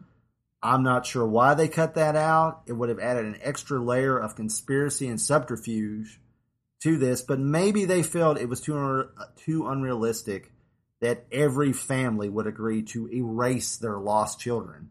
You know, I mean, because they Yeah. they would have had to have like acted like they never existed. Right. N- You know, no no pictures, no, you know, yeah, nothing. nothing, nothing, and nobody could have ever like, oh, well, I remember, you know, I remember your older sister. You know, I don't have an older sister. Oh, yes, you do. You know, I Yeah. mean, some busybody somewhere in town or something. You know, I got to mention that the Thompsons have my coveted Santa sleigh and reindeer blow mold set in their basement. Um, and you know how much those things go for nowadays. I know. I mean, if y'all don't know, Chris has an obsession with blow molds, and Well- something he really, really wants is Santa in his sleigh. or So, Santa on a train, the same figure of Santa that they plug into a train or a sleigh. But Yes. I got one of the reindeer, but I don't have the sleigh. Yes. So, uh, so a search warrant wasn't signed properly, and this child killer got off. Sounds about right, Yeah, sounds about right. Unfortunately, yeah. Uh, Freddy's origin is actually seen in Freddy vs. Jason and an episode of the syndicated Freddy's Nightmares anthology series, which overall isn't very good, but I would like to see that one. I Mhm. remember watching that show. I, I guess I don't know if that was supposed to be the pilot. I don't know if they aired them out of order, but I don't remember ever seeing that. I think I would have remembered if I'd seen that one. So I mean, it was you know it was basically like a it was before Tales from the Crypt, the TV show, but it was basically like you know a, a Twilight Zone uh, thriller, uh, Tales from the Dark Side type show, and Freddy was the host, but he also you know occasionally was about him. So uh, Marge kept the glove in the basement in the stove, and if you and, and again, you know Thompson is a cop, so he was involved in this vigilante justice and hid. Part of the evidence was hid in his house Yeah. because they later say it was on your street. So you get the impression that they all lived in that house. And then when they got divorced, he went and got an apartment somewhere. Mhm. So, yeah. Nancy says she hasn't slept for seven days, but 11 is the record according to Guinness. So just so you just so you know, she's not slept for seven days. Uh, Danny asked when we were watching this, she didn't really watch this, but she come through and, you know, she was working on something on the table while we were watching this, and she said, "What is Johnny Depp wearing? Because he's got this midriff top on." Which, Yes. So Danny is like, guys wore midriff tops, and I'm like, yeah, it's the '80s, you know. It's, Yeah. It's like a football jersey cut off. Yeah. know, So it's yeah. Uh, Nancy's going to drag Freddy out and have Glenn knock him out, and that's a pretty ballsy plan. I mean, Yeah. that's very ballsy. I like her reaction to him asking what he's supposed to hit him with. You're a jock. Use a ball bat or something. Like, duh. Uh, Glenn just can't stay awake. Nancy emphatically tells him, don't fall asleep. And so he kind of deserves it. He's not taking any of this seriously enough. no. So, you know, uh, we meet to, we get to meet Glenn's parents just in time to get to know he has a nice, loving family that's still together. Like the only person apparently that is. So it will hurt more when they kill him in a few minutes. Yeah. You know, that's how horror movies work. Uh, Nancy's got a hidden Mr. Coffee, just like those poor Asian death syndrome victims. So that's Wes Craven pulling directly from that. Uh, it's the 80s, so we have to at least tease nudity. when Nancy changes her shirt, Heather Langenkamp keeps her back to the camera, but horny preteens can get a view of some side boob anyway. So, you know, that's that's just there because that's probably like I'm not going to do nudity, and they're like, okay, you know, it's just like it's like you know, which is sound. I mean, she was like 19, 20. It's like too damn young for that anyway. But you know, it was the 80s. That's you know, it's it's kind of surprising that there's not. I don't know if there's really a whole lot of. I, well, I guess there is in some of the sequels Yeah, because the they, sequels. like there's that it's not like usually any of the main characters, but there's in the dreams there's like these guys see nude women and topless Yeah. women and things like that. So yeah, so yeah. Because what do teenage boys dream about? Yeah, yeah. So, I kind of see Mr. Lantz's point about Nancy, especially since Glenn doesn't seem really bothered by any of this. So Right. he probably thinks, well, she's nuts, you know. But I, I mean, two people have been, two of their friends are dead, so I don't understand why they're they're not taking this very seriously either. Apparently, so Marge is drinking in the hallway when Nancy tries to leave. She's got vodka hidden everywhere, but Mhm. you know, Most alcoholics do. yeah, that's right. Uh, the tongue phone prop and I'm your boyfriend now, Nancy, is a famous moment. Apparently, Langenkamp wanted to take that prop home, which the FX guys thought was kind of weird.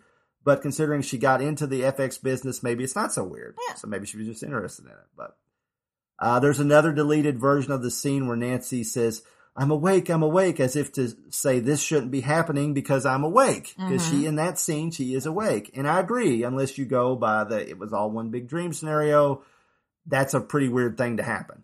Mhm. So, uh, you just want to smack Marge when she taunts, lock, lock, lock, lock, lock. It's like, you just want to walk up, smack her, you know? Yeah. So, but, of course, one of the most famous scenes is Glenn getting pulled into the bed, along with his TV and everything else around him. Nancy seems to know when he dies because she screams out his name, and you really feel bad for her because she can't do anything to help him. And No. she knows And She- she's locked in. she's locked in. She knows Glenn's an idiot who won't stay awake. So she knows he's doomed. So, and then the bloody volcano out of the bed. They reused the rotating room, but unfortunately, the stunt didn't go so well. The guy pouring the blood got electrified when the water, the colored water, hit the ceiling light. Uh, the blood came out the windows and shorted out the lights, the cords on the ground. Apparently, it was a complete disaster, but they kept what they they got everything in the shot. Yeah, they got the shot they wanted. the blood rippling down the walls was actually a happy accident because the set tilted away. You can even see like it running off sideways off the lamp Yeah. and it's and rippling down. That was because the set rotated more than they wanted it to. Mm-hmm. But they kept it in and it looks cool. It looks like like physics just like went out the window. Mhm. So it, it works. Adds to it. Yeah. Yeah. As Corey Musso pointed out recently on Film and Water with uh, Rob, where they were talking about the, the movie The Stuff, the room, uh, the same room set prop was borrowed a year later for that Larry Cohen film, which was a horror satire. And uh, Rob called it Crisis on Infinite Reuse Sets. So, Yeah. because I mentioned, well, we're going to be talking about that set in just like two weeks. So he's like, oh, it's Crisis on Infinite Reuse Sets. So, uh, scenes of Glenn's body being regurgitated by the bed were shot but not used, and I always wondered why the police were 100% certain he was dead if they couldn't find the body, you know? Mm-hmm. So I don't, they never show the room, like, again, they just show him standing outside the room going, oh my God, and they, you know, that's the line about the Mhm. corners and they're throwing up. So is his body there or what? I know. I, What's, I- what's there? I don't know. Uh, Lieutenant Thompson, when he arrives, waves at Nancy awkwardly, which he has to know Glenn is her boyfriend. Yeah, I mean, I just don't get it. He's, He's- like, "Oh, hey, I'm gonna go see your dead boyfriend." You know, Yeah, and she calls him, and you know, I know he's a cop and he's seen a lot of stuff, but you know, he's he, you know he's been hardened by a lot of things, but he, you know, when she calls, he said, "Yeah, apparently he's dead." So, way to break it gently there, pops. again, that's why the mother got custody. I don't think he wanted it. You know, maybe he's just too emotionally distant or something. I don't know. Uh, the dripping blood seeping through the ceiling from the second floor is creepy. Uh, I feel like this film actually takes a breath and lets the horror seep in, uh, no pun intended, to the real world through the parents, the friends, and things like this. It allows the deaths to actually resonate and not just be an ob- obligatory body count kill. Mhm. You know, it's like nobody cares about the guys that got, oh, you got your face shoved into a camper because you were screwing and Jason come up on you. Nobody cares. Mhm. You know, nobody ever stops and it's like, oh my, that was my best friend. And it's, you know, this movie like takes, and I feel like I'm bashing on those movies, but I, that's why I've always preferred the Nightmare on Elm Street films to those. Mhm. Maybe not the first two Halloween movies, but you know, the, the general just slashery, basically Friday the 13th. They're fun. Don't get me wrong. They're fun. But I, there's, there's just more, a little more to these, a little more meat on the bone that you can actually like get invested in the characters and stuff. Uh, Nancy tells her dad Fred Krueger did it, but Thompson keeps saying Fred Krueger is dead. I know that is a fact, but there have been some pretty unexplainable deaths. Krueger's hat was The some, hat. the somehow in the in the sleep clinic. Yes, the, the hat. And there's apparently an ocean of blood upstairs coming out of a mattress. So how much weird shit has to happen before you consider the possibility that a crazed murderer coming back from the dead isn't that far fetched? Yeah. You know, It's like Batman not believing in vampires. exactly, exactly. Yeah. After he's met him, uh, I had, had honestly forgotten that Nancy goes all home alone on Freddy. I mean, right, I had too. I totally forgot about that. I mean, I wonder if John Hughes and Chris Columbus saw this film and remembered this. Mm. It makes me wonder. Joe Pesci is Freddy Krueger. Marge tells Nancy she faces things, but I think Marge isn't giving herself enough credit because it takes some cojones to go and kill someone, even if it's justified. Right. At one point, she faced stuff. Maybe she Mhm. couldn't after that, but you know, took the law into her own hands. So you know, uh, Nancy says the prayer, Now I lay me down to sleep. I pray the Lord my soul to keep. If I should die before I wake, I pray the Lord my soul to take. Which me and my sister used to say that every night as kids before we went to bed. It's pretty grim if you think about it. well, it's actually comes from the time of the Black Plague. Oh, yeah, that's, That's right. that's why people said that because there was a chance that You might not when wake you up. put, you know, that's seriously where that came from. Yeah. History lesson for today. Yeah, there you go. It's like not indentured servitude, but it's that. And it's like, that's, of course, Ring Around the Rosie comes from the Black Plague. Mhm. So, so, and, which is And very- Ring Around the Rosie, which, you know, was talking about wearing a crucifix all the time. Pocket full of posy, you kept posies in your hand so that you could smell that instead of the stench of death. Mm. Wow. Ashes, ashes, we all fall down, which is obvious. But Yeah. that's what the lines mean. Yeah. Hmm. We get the repeat of Glenn and Nancy's conversation about the Balinese method, just in case we forgot it, because it's going to be important here in a minute. All the boiler room scenes were apparently shot in the basement of Lincoln Heights Jail in LA, which was condemned shortly after the film wrapped due to asbestos levels. So it is evil. Mm-hmm. So uh, Nancy finds a crucifix in her dream, and you think that's going to be part of the resolution because it keeps popping up. Right. But it's really a red herring that the power comes from within the person, not in their faith in this one, until the ending botches it. But you Yeah. know, it's like but uh, Christian elements will come up in other other uh, nightmare movies, especially once Freddy's revealed to be the son of a nun Mhm. that was raped. You know, so yeah. Uh, and this is where she tackles him. She says, "I got you now." So you would think he'd be saying that, but she's really turned the tables on this guy. Yeah. I mean, it's it's really cool. So Freddy really suffers some indignities here. He's cracked over the head with a coffee pot, hit in the stomach with a sledgehammer, knocked backwards over the stairwell, blown up by a gunpowder light bulb bomb, which is really cool, and then Yep. set on fire. So it's like, man, Freddy, you're getting your butt whooped. Um, I think in this in this film, the movie is squarely on Nancy's side Mm-hmm. in the other movies, as Freddy became more popular and more of an icon and more of a, you know, he became that, you know, fun, he's the fun horror guy because he says these fun one liners. I think it became more about let's see what Freddy can do to these kids, you know, and, and, and see what fun thing he's going to say once he kills him, you know. Yeah. And I, so I think it was more on his side. But in this one, it's on, Nan- the film is on Nancy's side.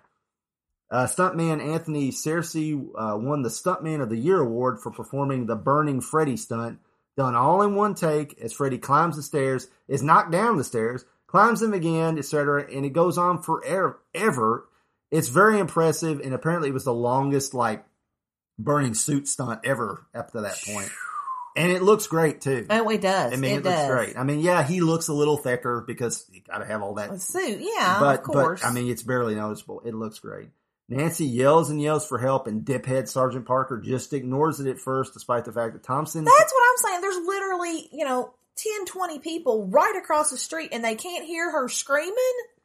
What the tar? Well, she at one point he's like, "It's okay, everything's fine." You know, he's like, and she's like, "Get over here," you know, you know, asshole. She calls them assholes and things. So, uh, Langenkamp is in bare feet, uh, jumping around Freddy's flaming footprints once the cops around arrive, and and and that looked really dangerous. She already cut her feet once. Yeah. I mean, she's literally like jumping around these these flaming footprints. Uh, you can't tell it, but Flaming Freddy is wrestling with a dummy with a bust of Ronee Blakley's head on the dummy. So she's not underneath him when, Mhm. you know, obviously. But it's, it's very effective. And the skeletal body of Marge raises her hand as she's pulled into the void in the bed. So she's like, she's dead, but not dead. So it's Mm. like, which is even creepier. And that's another like really haunting, weird scene. I think they should have just knocked Freddy off of her and not on her. You know, might have, Right. she might not have been burned up so bad. I don't really buy that Lieutenant Thompson would walk off and leave Nancy in that room by herself Uh huh. after what they just saw. But they had to let Nancy take care of Freddy on her own. They used the excuse of the other cops talking to him for him to walk off. Again, that's kind of a waste of John Saxon, and that's the last we see of him in this movie. hmm Um, it seems like Freddy is already losing power as Nancy lays down the law to him because he like he's just standing going, and he's like she's like I want my friends back. He's like what you what you know like you know it's it's like she's already sucking away his his Power, energy. yeah. Yeah. When he dissipates, it kind of looks like the '80s TV show Automan. Remember that? Hmm, yeah. Okay. Blue, Blue Starfield that. look. Yeah, it's, it works. It looks good. Uh, rewatching the film for the first time in years, I was kind of surprised that I didn't really find it scary because I, I don't get me wrong, it's very enjoyable. But I had told myself over the years that the first film was actually genuinely frightening. Like I would be scared rewatching it. You know Yeah. hmm and I wasn't. But that's not a condemnation of the movie. No. Uh, it's not at all. Maybe Freddy becoming that quipping pop culture icon just reverberates back into this one a little bit enough to make me so familiar with him that he can't like scare me. Right. You know, I, I don't know. I don't know. It, it it it might. But what I did take away this time was how strong a character Nancy was. hmm I mean, did you remember her being this No, strong? that kick butt. No. No, I didn't either. And I mean, I've seen this movie and seen this movie, but it's probably been, I think me and Andrew watched it at one point, but it's been many years since I watched Mhm. it. And it's been a long time since I saw it. I mean, I would say she's even more of an ass kicker than Jamie Lee Curtis's Laurie Strode was in the first Halloween anyway. hmm Uh, I mean, cause she is proactive. She goes after Freddy. She go. I mean, she goes into the dream for the purpose of getting him. Yeah, as she sets up booby traps, she tackles this inhuman monster with knives for hands who could who can warp reality just to pull him out into the real world so she can beat him. And he could have killed her at any moment, but she literally jumps on him. hmm I mean, she's yeah. It, it's kind of why I I kind of hate the ending that Bob Shaye insisted on, despite it being kind of fun. I agree with Wes Craven and Heather Langenkamp that they should have just let it end like a happy ending. You know Mhm. that it was fixed, it was done. Sure, that ending it helped ensure sequels that Bob Shaye asked for, it, but to me, it cheapens the film overall Yeah. because that oh they almost got out but trope was already a trope by then you know it- see the first friday the 13th film where jason comes up out of the lake you know i mean that was a that started i mean i mean you know the the hand coming out and carrie and grabbing the girl even though it's in her dream you know. Hmm that that scare at the end that no everything's not okay you know that type of stuff. So uh langenkamp said she doesn't even understand the ending now. And you really can't understand it based on the film. The whole thing was a dream and nancy is still in the dream? You know it, robert englund thinks that nancy had precognitive dreams about what was going to happen before and with this scene now the real nightmare begins so what do you what do you think what do you make of it I I honestly don't know. I mean, you could make the whole um you could make the supposition that maybe she was like you take out the second movie and throw it away. Just throw it away. And what I kind of think is Nancy was maybe in the psychiatric the um, psychiatric ward psychi- psychiatric ward with Dream Warriors, and those two films kind of go together. I haven't watched You the? Dream Warriors enough to in a while, and I need I want to rewatch it now, but I, we didn't have time before we did this. But I, you know, I didn't want it to spill over too much into talking about Yeah. it. But it's a direct sequel to this Mhm. because Nancy's there. She's helping other kids, other Elm Street kids who are having the nightmares because Mhm. Freddy's coming back. Her dad's in it. John Saxon's in it. I don't. Ronee Blakley's not in it. I don't believe, and I don't know if they address the fact that her did her mom die in the. Mhm. You know, did this did all this really happen, and how did she get away from Freddy at the You, end? I know? mean, you'd need a framing. I think if you could do a framing sequence, Yeah. then you could say it was a dream with you know a framing sequence at the beginning and the end to make to do that because yeah, and throw out the second one. Just throw it out. Yeah, yeah. Well, it doesn't really matter. The although they're like they're living in the same house that they lived in or whatever, but that's that same house keeps featuring Yeah. in it. But um, and then of course the new Nightmare that they did, Wes Craven's New Nightmare, which came out in '94. That is the meta Nightmare on Elm Street film Mhm. where the a de- the real demon that's like Freddy starts like actually coming after the people who made the movie. And Mhm. Heather Langenkamp plays herself, and John Saxon plays himself, and Wes Craven plays himself. And it's a really, really great movie. I really like that movie. You know, I've not seen that. You have too seen it. We've watched it. I have not. Yes, you have. It might have been on, but I was asleep. You and I went to the theater and saw that movie. Are you sure? Yes. It came out in 94. You and I saw that movie. Okay. Remember, that is the movie. I know you watched this movie. That is the movie that we let Andrew watch with us when he was about 14 or whatever. Maybe a little bit. He might have been a little bit younger. Maybe we shouldn't let him watch it, but we did. We watched it with him because he wanted to watch it. And that's the one where Danny come in sleepwalking. Oh yeah. Because Okay. the little kid, her son in that movie, Yeah, okay, starts okay. being influenced by Freddy, and he's saying all these creepy things and stuff. And and and the kid was on the screen like saying like creepy stuff. And Andrew turned around and Danny was standing right behind him, just standing there because she'd come out of bed. It was Well, she was sleep- that's when she was sleepwalking, Yeah, yeah. so that you know, it, it was probably yeah, that's probably yeah, it's probably, he's probably 13, 14 because she's probably seven or eight or something. Yeah. she was still sleepwalking there. And he turned around and there she was standing there.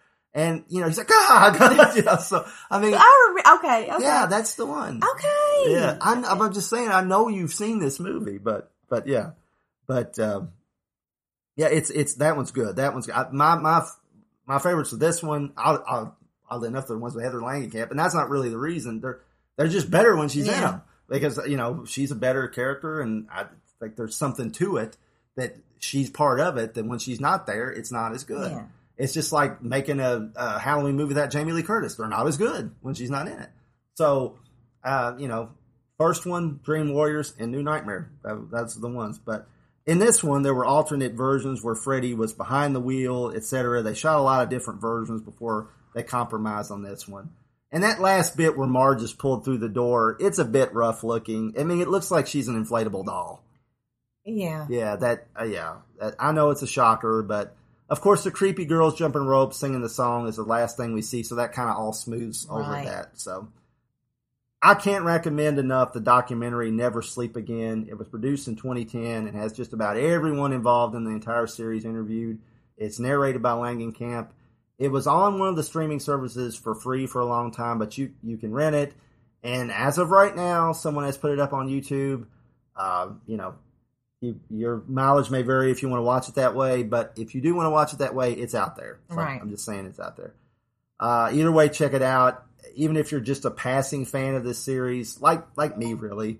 Um, I don't consider myself a diehard fan of the series. I've, I've watched them all and, and I, you know, I enjoyed them, but uh, the tales of how these films got made and the rise of Freddy as a horror icon and the fact that, you know, New Line was the house that Freddy built and they went from like being so like having no money to making the Lord of the Rings movies. Right. Uh, unfortunately, it got gobbled up by Warner Brothers, and then Bob Shaye got kicked out, which is bull. But that's you know Hollywood machine ate him up eventually. But it's it's a great story. So this was fun. I'm glad we covered this, and I got to look at it with fresh eyes for the first time in several years. It was definitely a staple of my adolescence, and I have very fond memories renting a bunch of these and marathoning them. So it was it was great to be back to that.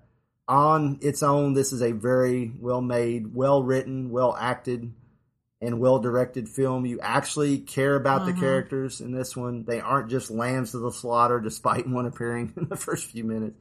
Craven really was a master at this, and it's a shame we lost him so early. Right. So, uh, there was a remake, as we said, of this film in 2010 with Jackie Earle Haley. I never hear much about it now. I think it's kind of already mostly been forgotten. Uh, full, dis- you know, like I said, I haven't seen it. Um that's one of those remakes that really seems unnecessary because this one holds up really, really well. It does. It does. I think this film holds up exceptionally well. It doesn't seem dated. It it uh, you know, and I think part of that is because there there is this kind of retro horror. Maybe things like Stranger Things kind of you know because I think because horror has retreated pre into the pre cell phone era so much because the cell phone literally takes so much suspense out of everything because people can just instantly call for help and look things up and Yeah. you know they need to be back like before cell phones and the internet took over. Uh, so that's might be part of it, but it does it holds up really well. So what did you think? I mean, it's like I, like you said, it's part of our childhoods, our our teenagehood, rather. You Yeah. know, and it's you know. But did you think did you think it held up pretty well? Oh yeah, the only the only scene that doesn't really hold up is the one where he's putting his arms out in the alleyway. Yeah. That's the only one that I'm just kind of like, oh, you know. There, there is one other thing I forgot to bring up. There is, and I hate to kind of end on this, but there is one little thing where, like, when Freddy's chasing her, he's like literally like, like I'm gonna get you, you know, kind of thing. Oh, It looks a little goofy there, but other than that, I mean, you know, he's he's pretty frightening in this. I mean, he didn't scare me, scare me, but you know, Robert Englund's great. It, it just is a fun film, and if you haven't seen it in a long time, I recommend you go back and watch it. Yeah. We, we had a lot of fun with it. We're gonna check back in on the party, then head down to the comic crypt for the last time this year. See you then. Welcome to this month's meeting of the Classic Horrors Club. I'm Rich Chamberlain from MonsterMovieKid.wordpress.com and KCCinephile.com. And I'm Jeff Owens from ClassicHorrors.club. Let's begin with a report from our Sergeant at Arms. Vince, are there any housekeeping details today? Once the door is locked, there's no way out. The windows have bars that a jail would be proud of, and the only door to the outside locks like a vault. There's no electricity, no phone, no one within miles, so no way to call for help. Uh, thank you for that very thorough report. As you all know, oh, yes, we have a comment. It's time we started. We had better get on with it. Well, we're trying. As you all know, we're recording a new bumper for the podcast. So, what testimonials can you give potential listeners? Yes, Al? I hope that as you listen to this, you are among your loved ones. Hmm, interesting feedback, I guess. Vince, what do you think he means by that? So many unexplainable things have happened here. You're not really selling it, guys. Chris, how do you think fans of classic horror, from Silent Screen to Halloween and everything scary in between, will feel after listening to the Classic Horrors Club podcast? In the first moments, every muscle, every fiber will be afire with torment and agony. In the days to come, you will pray for death. Come on, doesn't anyone have something good to say about the Classic Horrors Club podcast? Yes, Bela. Well, this isn't a very pleasant way to entertain a guest.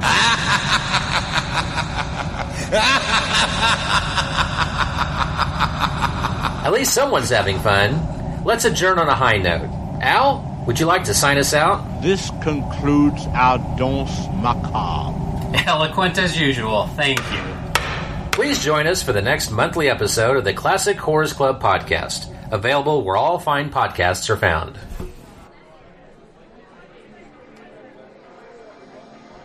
Well, I think everyone seems to be having a good time. The night's still young. Don't jinx us. Ah, here's some more guests. Hey, it's Jeff Owens and Richard Chamberlain from the Classic Horrors Club podcast. And Derek M. Koch from Monster Kid Radio. You guys made it. Come on in. Uh, thanks, Chris. But we actually didn't know about any party. We just happened to be on our way to a Halloween drive-in triple feature when our car broke down. Yeah, we just wanted a place to stay and wait for the tow service we called. Cain and Abel's House of Towing, I think it was called. Oh no, not those two. Wait, you guys didn't get invitations?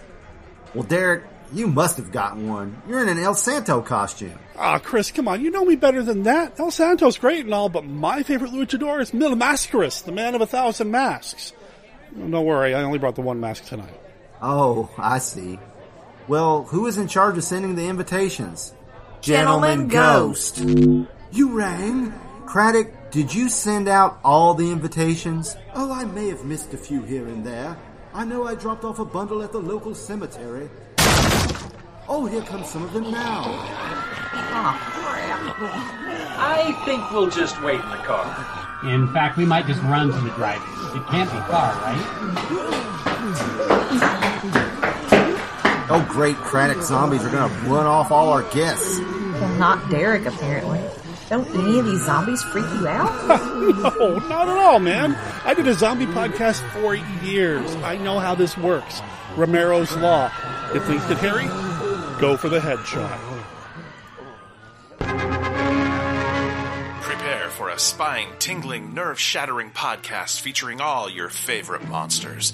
You won't believe your ears when you listen to Monster, Kid Radio.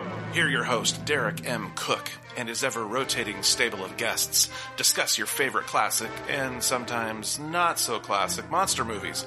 Subscribe to Monster Kid Radio through iTunes or Stitcher, or visit monsterkidradio.net before the next weekly episode of Monster, Kid, Radio. Go through the archives for interviews with Sara Karloff, Victoria Price, and Joel Hodgson. Listen to discussions about movies like Creature from the Black Lagoon, Island of Terror, and King Kong. And don't forget convention coverage from Monster Bash and the H.P. Lovecraft Film Festival. Classic monsters, modern talk, and the head of Rondo Hatton. Only on Monster, Kid Radio.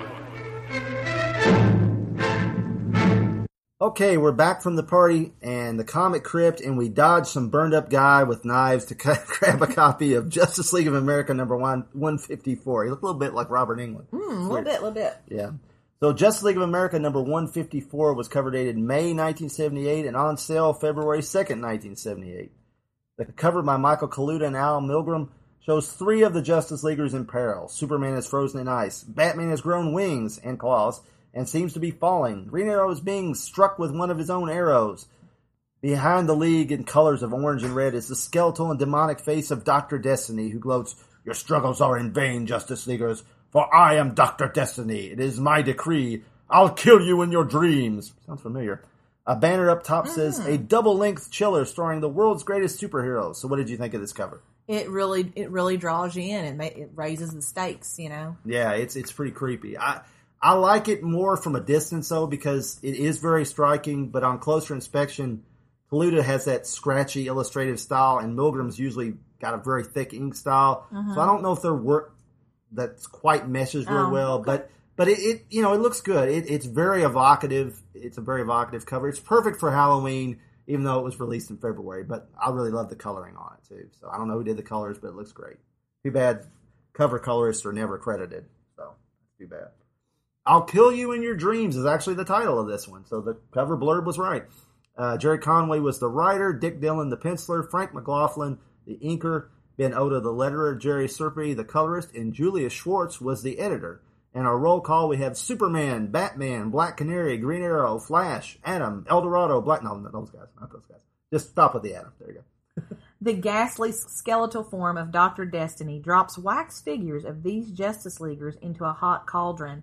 He promises the real heroes will soon die as he exits what appears to be a castle atop an island skyscraper.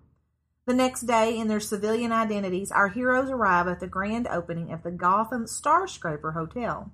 Clark Kent interviews board members Morgan Edge and Bruce Wayne, while physicist Ray Palmer discusses his contributions to the hotel with Barry Allen.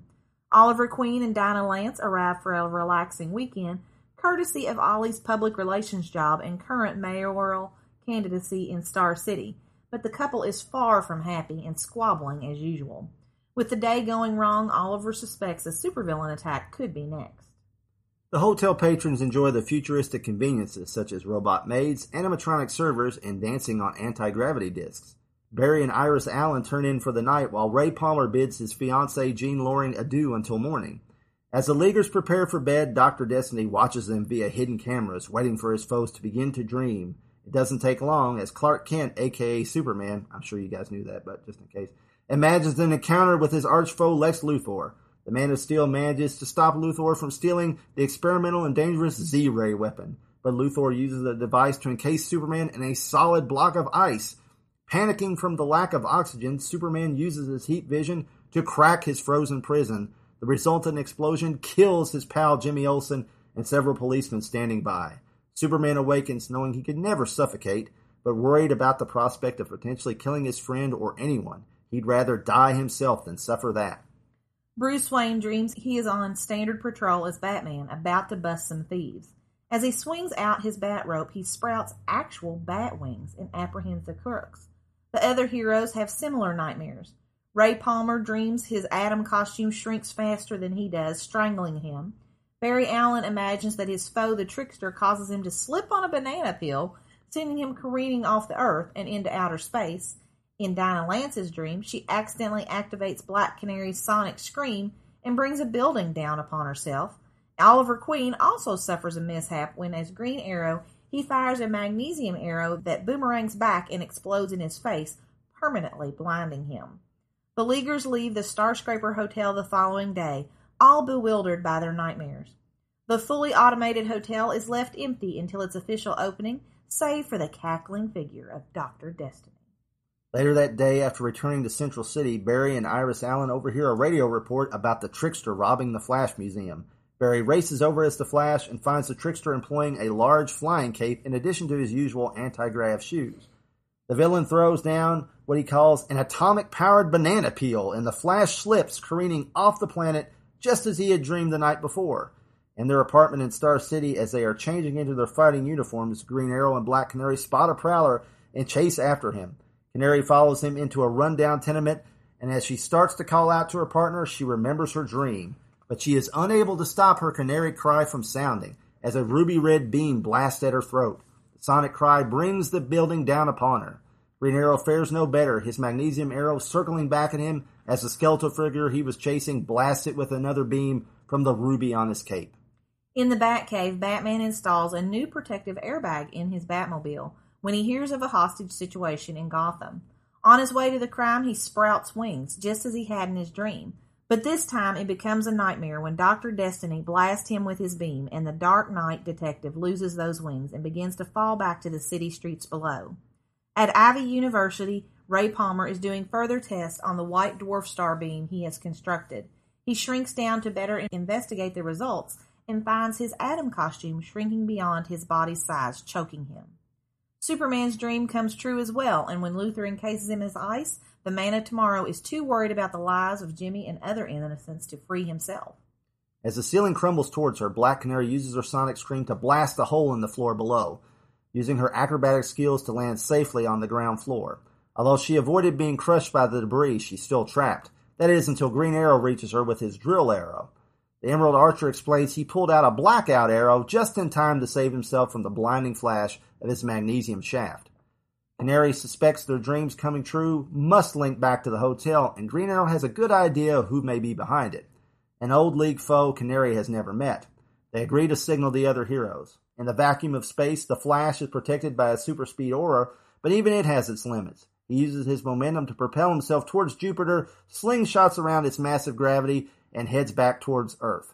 Falling from the sky, Batman uses his Batmobile remote control to order it to crash into a lamppost. This activates the giant airbag he just installed, which breaks the Cape Crusader's fall. Batman too knows who is behind this. Although he does consider rounding up alone, he calls in the JLA. The atom moves toward his white dwarf projector, and the shrink ray cancels out the shrinking mechanism in his own costume, saving himself from strangulation. Meanwhile, Superman flies his frozen body into outer space and melts it off in the center of the sun. On his way back to his adopted planet, Superman realizes there is only one villain who could be behind all of this. The Leaguers converge on the Starscraper Hotel to confront an old but changed foe, Dr. Destiny. Destiny relates his past defeats at the hand of the League, the last one which robbed him of his ability to dream. In prison, the effects of this disorder left him with chalky white skin and a skeletal frame, making him look like a living corpse. After being released from prison, he rebuilt his reality altering weapon, the Materiopticon, and placed it in the ruby clasp he wears on his cloak. He used it to influence the board of directors of the Starscraper Hotel and substituted their designs for his own. Using the Materiopticon, he probed the mind of the Leaguers and learned their identities, luring them to the hotel. There, he monitored their dreams and used his weapon to make them reality. He even impersonated Luthor and the Trickster. Destiny now acts to make his dreams reality. He splits into five giant versions of himself and attacks the heroes. He bashes the heroes one by one, killing them all. His mission finally accomplished, Destiny laughs with glee. The Justice Leaguers almost hate to wake him up from his dream. Black Canary taps him on the shoulder, but the puzzled Destiny cannot understand. He knows he killed the Leaguers. His Materiopticon made his dream reality, but the atom grows and rises from the ruby and explains he was in control of the device. Destiny saw exactly what he wanted him to see. Atom leaps away with the ruby, and Black Canary gives Destiny a crushing uppercut. While her hand will be sore, Canary feels vindicated, having felt violated by Destiny infiltrating their dreams. Atom assures her he won't remember any of that or their identities after he uses the Materiopticon on its creator once more. Green Arrow tries to cheer Canary up by making one of his usual passes at her, which for some reason seems to work. The end. Yeah. We covered the history of Dr. Destiny when we discussed the Justice League episode Only a Dream on JLU cast number 16. So go over there and give that one a listen if you haven't. That's a really good episode of Justice League, and it very much feels like a Nightmare on Elm Street film. Mhm. We pointed that out at the time. Uh, it even has a sing-song angle in that one.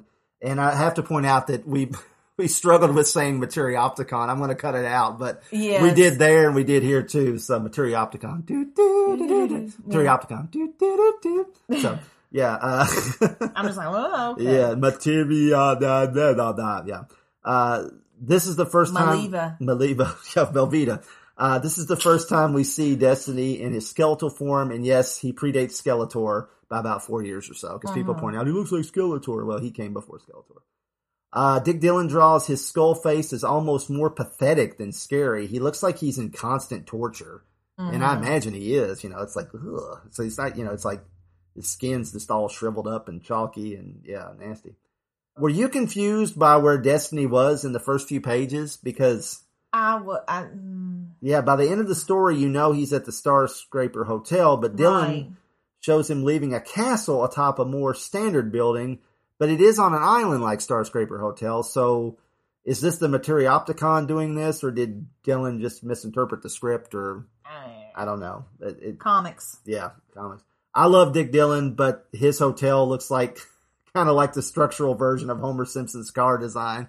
Yeah, I, yeah. It's I Uh, don't think that would work that way. so many things don't work together. I mean, th- this was a one-off design that was going to be in one Mhm. story, and Dick Dillin has to draw all these characters. I'm not, I'm not throwing shade on Dick Dillin, but it's just, yeah, the hotel's kind of, yeah, it's kind of, yeah, not the greatest, but. Uh, we see that Clark Kent's boss at the time, Morgan Edge, is on the board along with Bruce Wayne. You know, Morgan Mhm. Edge shows up in everything. You know, so I applaud that Conway tries to address the differences between Ray Palmer, physicist, and Barry Allen, police scientist. But do you think Ray would have been involved in the hotel design if Dr. Destiny hadn't started manipulating the board? Oh no. You don't think so? Because it did seem a little weird. Like, why'd they call in a Ray Palmer from Ivy University? Yeah. You know? So you do, do you think that Dinah is right to be sore at Ollie for the male leaguers not inviting her, Wonder Woman, and Hawkgirl to the Atom's bachelor party? Why didn't she just have a party that was the girls for Jean Loring? Because nobody likes Jean Loring because she's nuts. Was she nuts at this point yet? They'd already done some stories where she did go nuts. oh, okay. So when Brad Meltzer had her go nuts for real, she kind of okay, I was just you know yeah, just, yeah, they the because they did the search for Jean Loring and like uh, Super Team Family or something like that, and so yeah, there there were stories where Jean was a little off her off her rocker. So yeah, but yeah, there's only like three female members officially of the league at this point, so they could have just invited them and had a a party in general Mhm. instead of a bachelor party. So yeah, it does it does go to Ollie being a chauvinist pig, but you know, Oh yeah. yeah. The hotel features kind of remind me of the Star Wars hotel that's opening at Disney next year and that new Space 220 restaurant at Epcot. It made me Mhm. think of those things. But, you know, I, it, probably didn't cost as much, even though Bruce Wayne was involved. It probably didn't cost as much to go to this hotel as the Star Wars hotel, which is like, holy. Cow. It's Yeah, like- we are not doing that. Yeah, no, it's like going on a cruise, but like you never go anywhere. So it's like, yeah.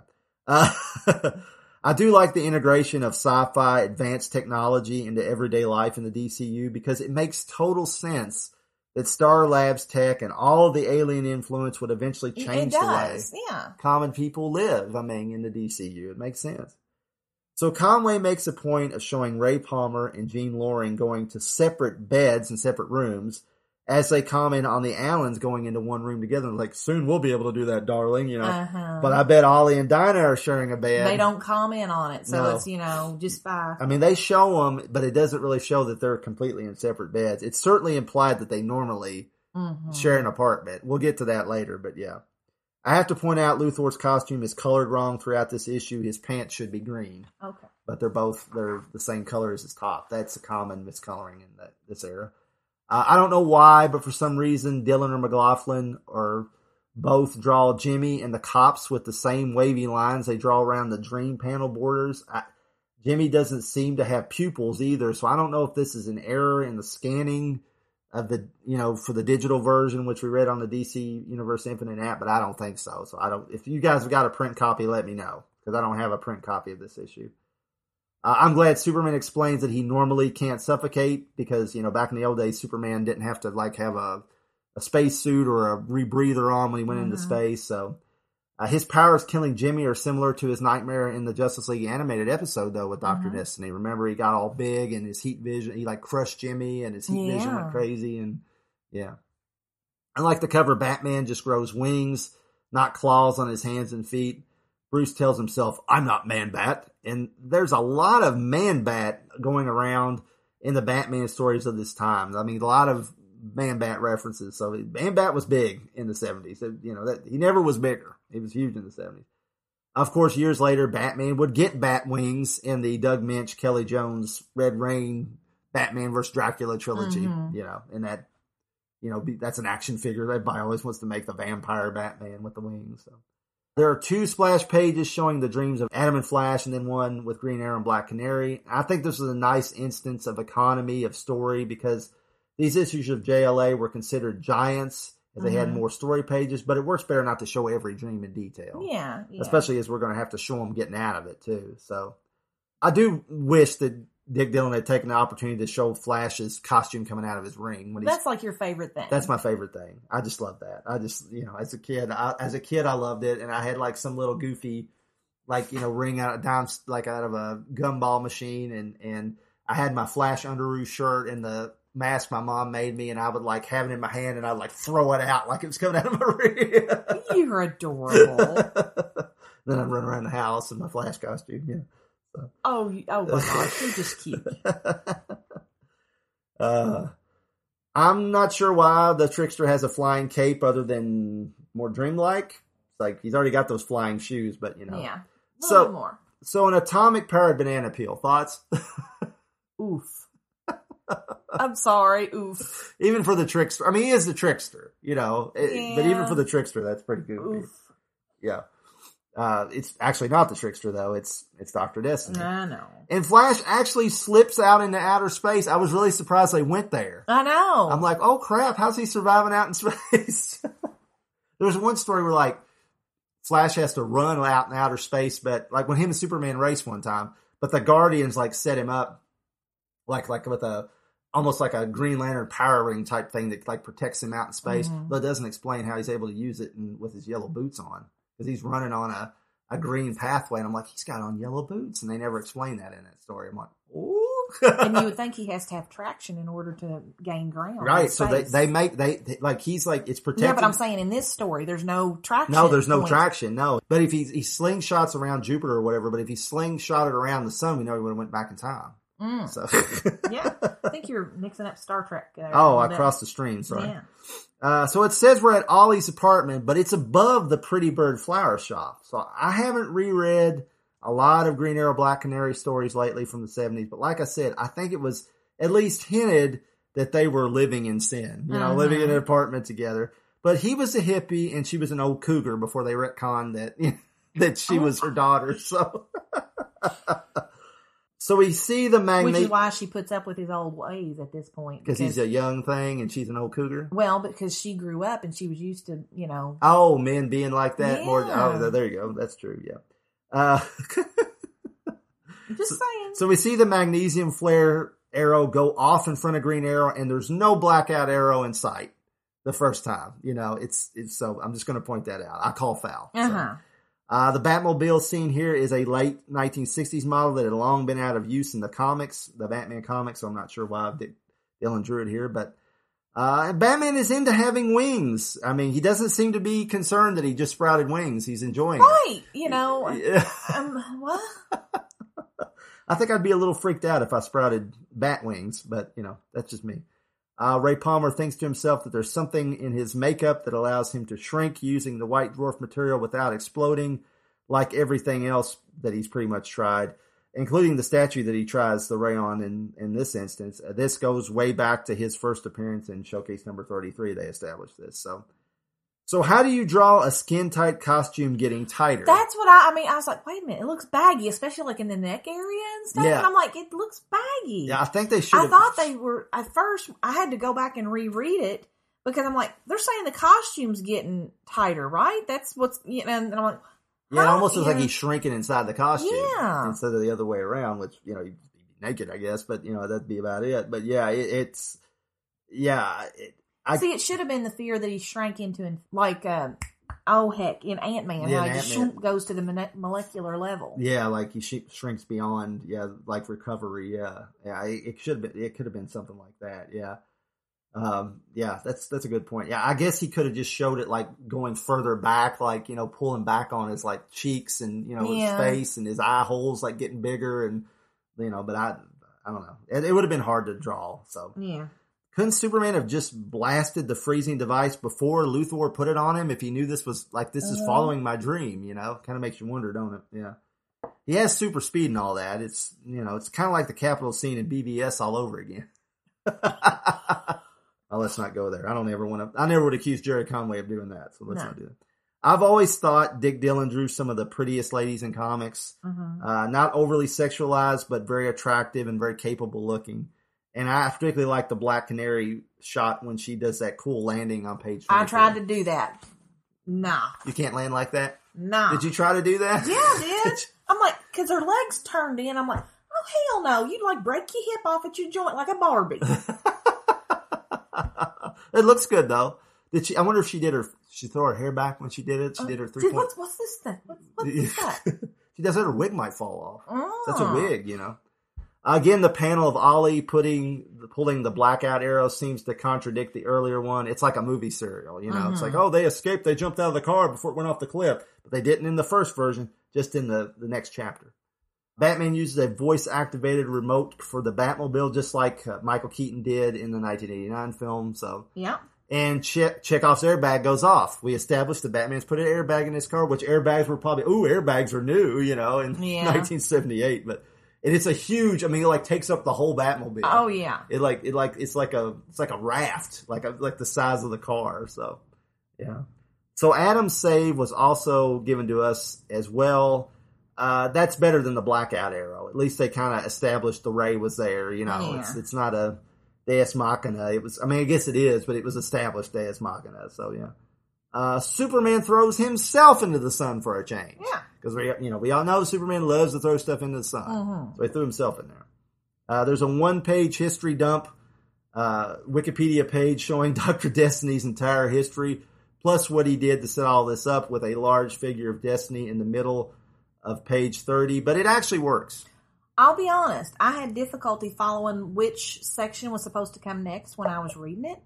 And I don't know if that had something to do with how it looked to me on the page and where I'm reading through my bifocals on Mm. on that. Mm. But I had difficulty trying to figure out if I was supposed to go from Left to right. left to right, or you know, Up and down. side side. Yeah, you're supposed to go up. Yeah, and this one you're supposed to go up and down. Yeah. Uh, Usually when they have a large, like the large figure of him separating, it's usually in a column and then a column instead of. But I'm just. I'm just saying, Yeah. you know, it But was, yeah. you know, I, I get it. Yeah.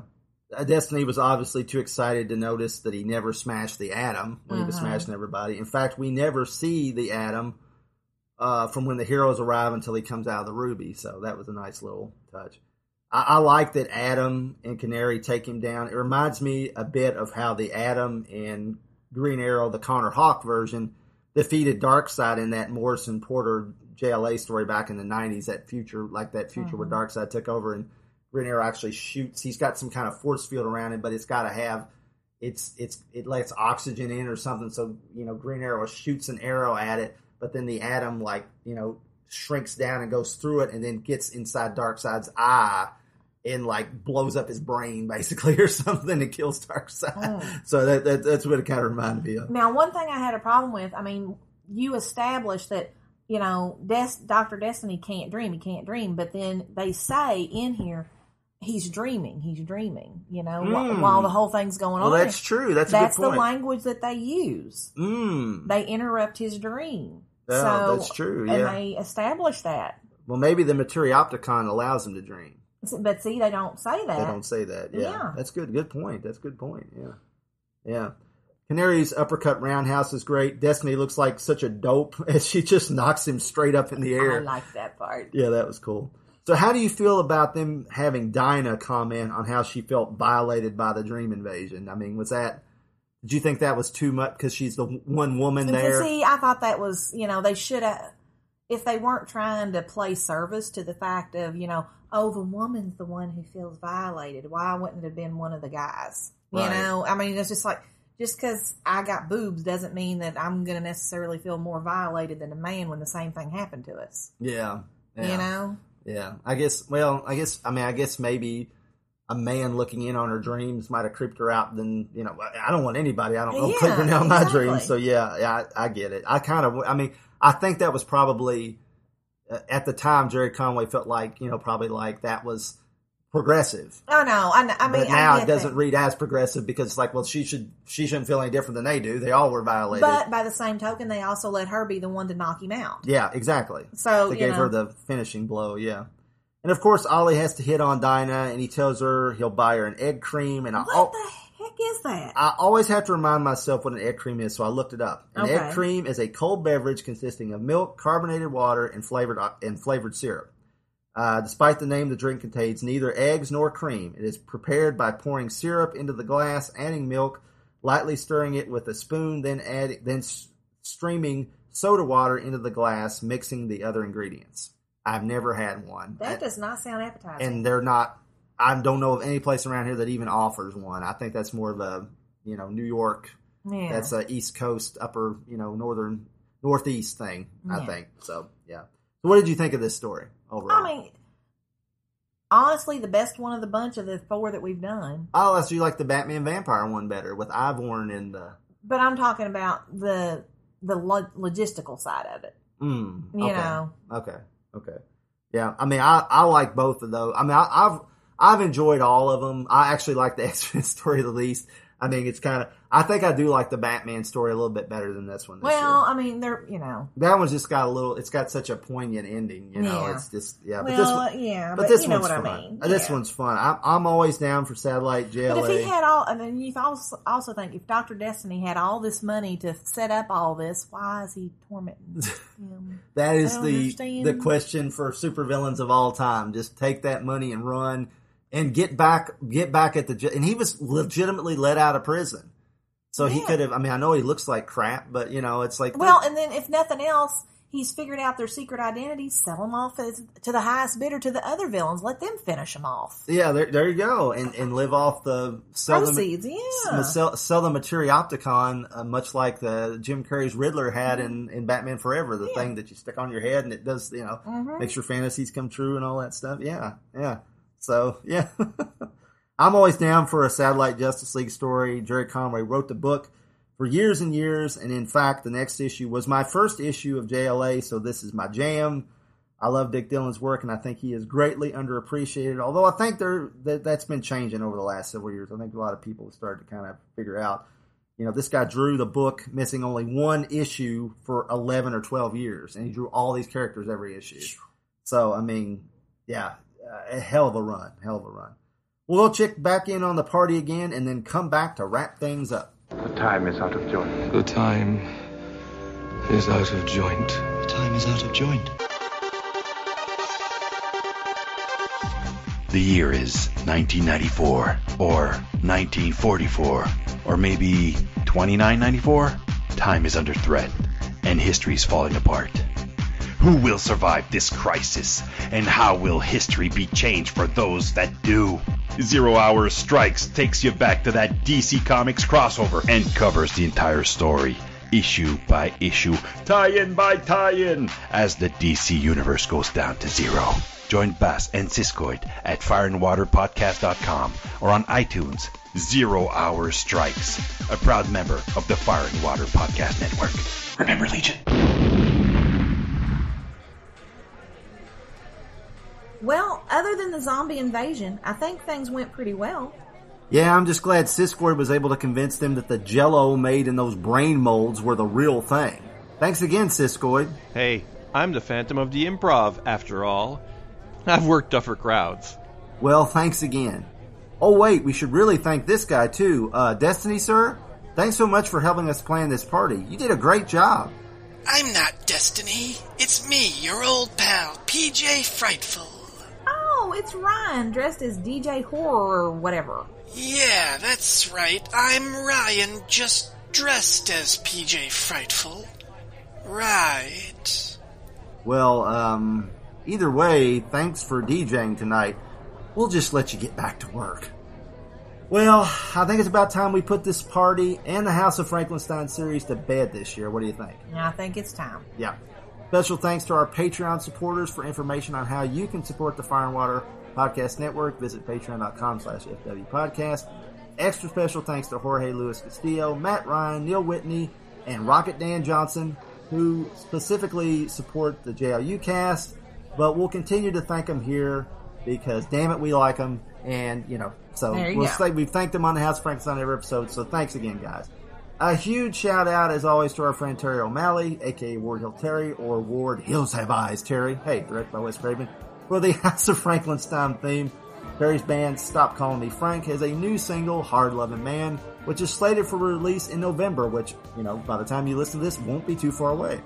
Available digitally from Bandcamp and on vinyl from Rumbar Records. Follow the band on their Facebook page. Check out the show notes for more info. We'd like to thank our esteemed party guests for stopping by. Thanks to our fellow network all stars Rob Kelly, The Irredeemable Shag, Ryan Daly, and Siskoid for playing along. And a big thank you to Jeff Owens and Richard Chamberlain from the Classic Horrors Club podcast and Derek M. Koch from Monster Kid Radio for dropping in. Be sure to check out their shows on your favorite podcatcher. They cover classic horror films all year long and are big inspiration for the House of Franklinstein, and I can't recommend their shows enough. Yeah, definitely check check those guys out. If you're not listening to those shows, you like the House of Franklinstein and not listening to those shows, you're doing yourself a great disservice. Definitely check them out. I actually recorded uh, Monster Kid Radio with Derek on the film Spider Baby, starring Lon Chaney Jr. and Sid Haig, which should be available around the time you hear this, hopefully. So keep an ear out for that. So I will be on Monster Kid Radio. And before we go, a huge thank you to all our listeners over the past 100 episode. It's been nearly eight years and a lot of format and focus changes. And of course, we went off and did JLU cast. But we appreciate everyone who listened, whether it was all 100, only the House of Franklinstein episodes, or just this one episode. We greatly appreciate you stopping by and allowing us to hopefully entertain you. There are a lot of great podcasts out there, so anyone who takes the time to listen to us, you are, again, just greatly appreciated. Thank you, thank you, thank you. And we value your good taste. Yeah. Keep an ear out on the network for further podcast appearances by Cindy and I. I will continue to cover Superman 3 with Rob Kelly on Superman Movie Minute. Cindy and I will be back to JLU cast early in 2022, but I'm sure we'll have a few surprise appearances here and there in between. So There you go. We hope everyone has a safe and happy Halloween. Enjoy it, but please be smart about it so we can finally pull out of this pandemic and get back to the old normal.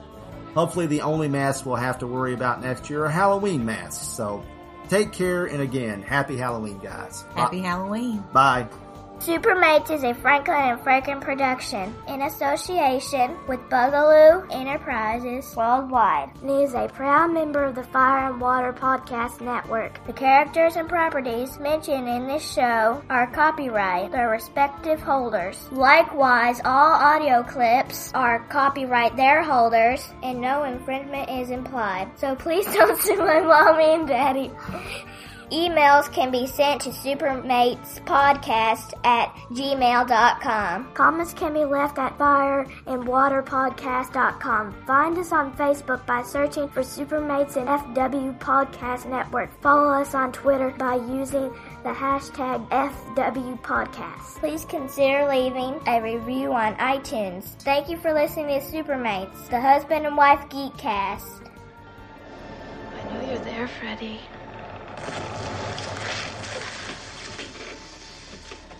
You think you was gonna get away from me? I know you too well now, Freddy. You die. It's too late, Krueger. I know the secret now. This is just a dream. You're not alive. This whole thing is just a dream. I want my mother and friend again. What? I take back every bit of energy I gave you. You're nothing. You're shit. Ah!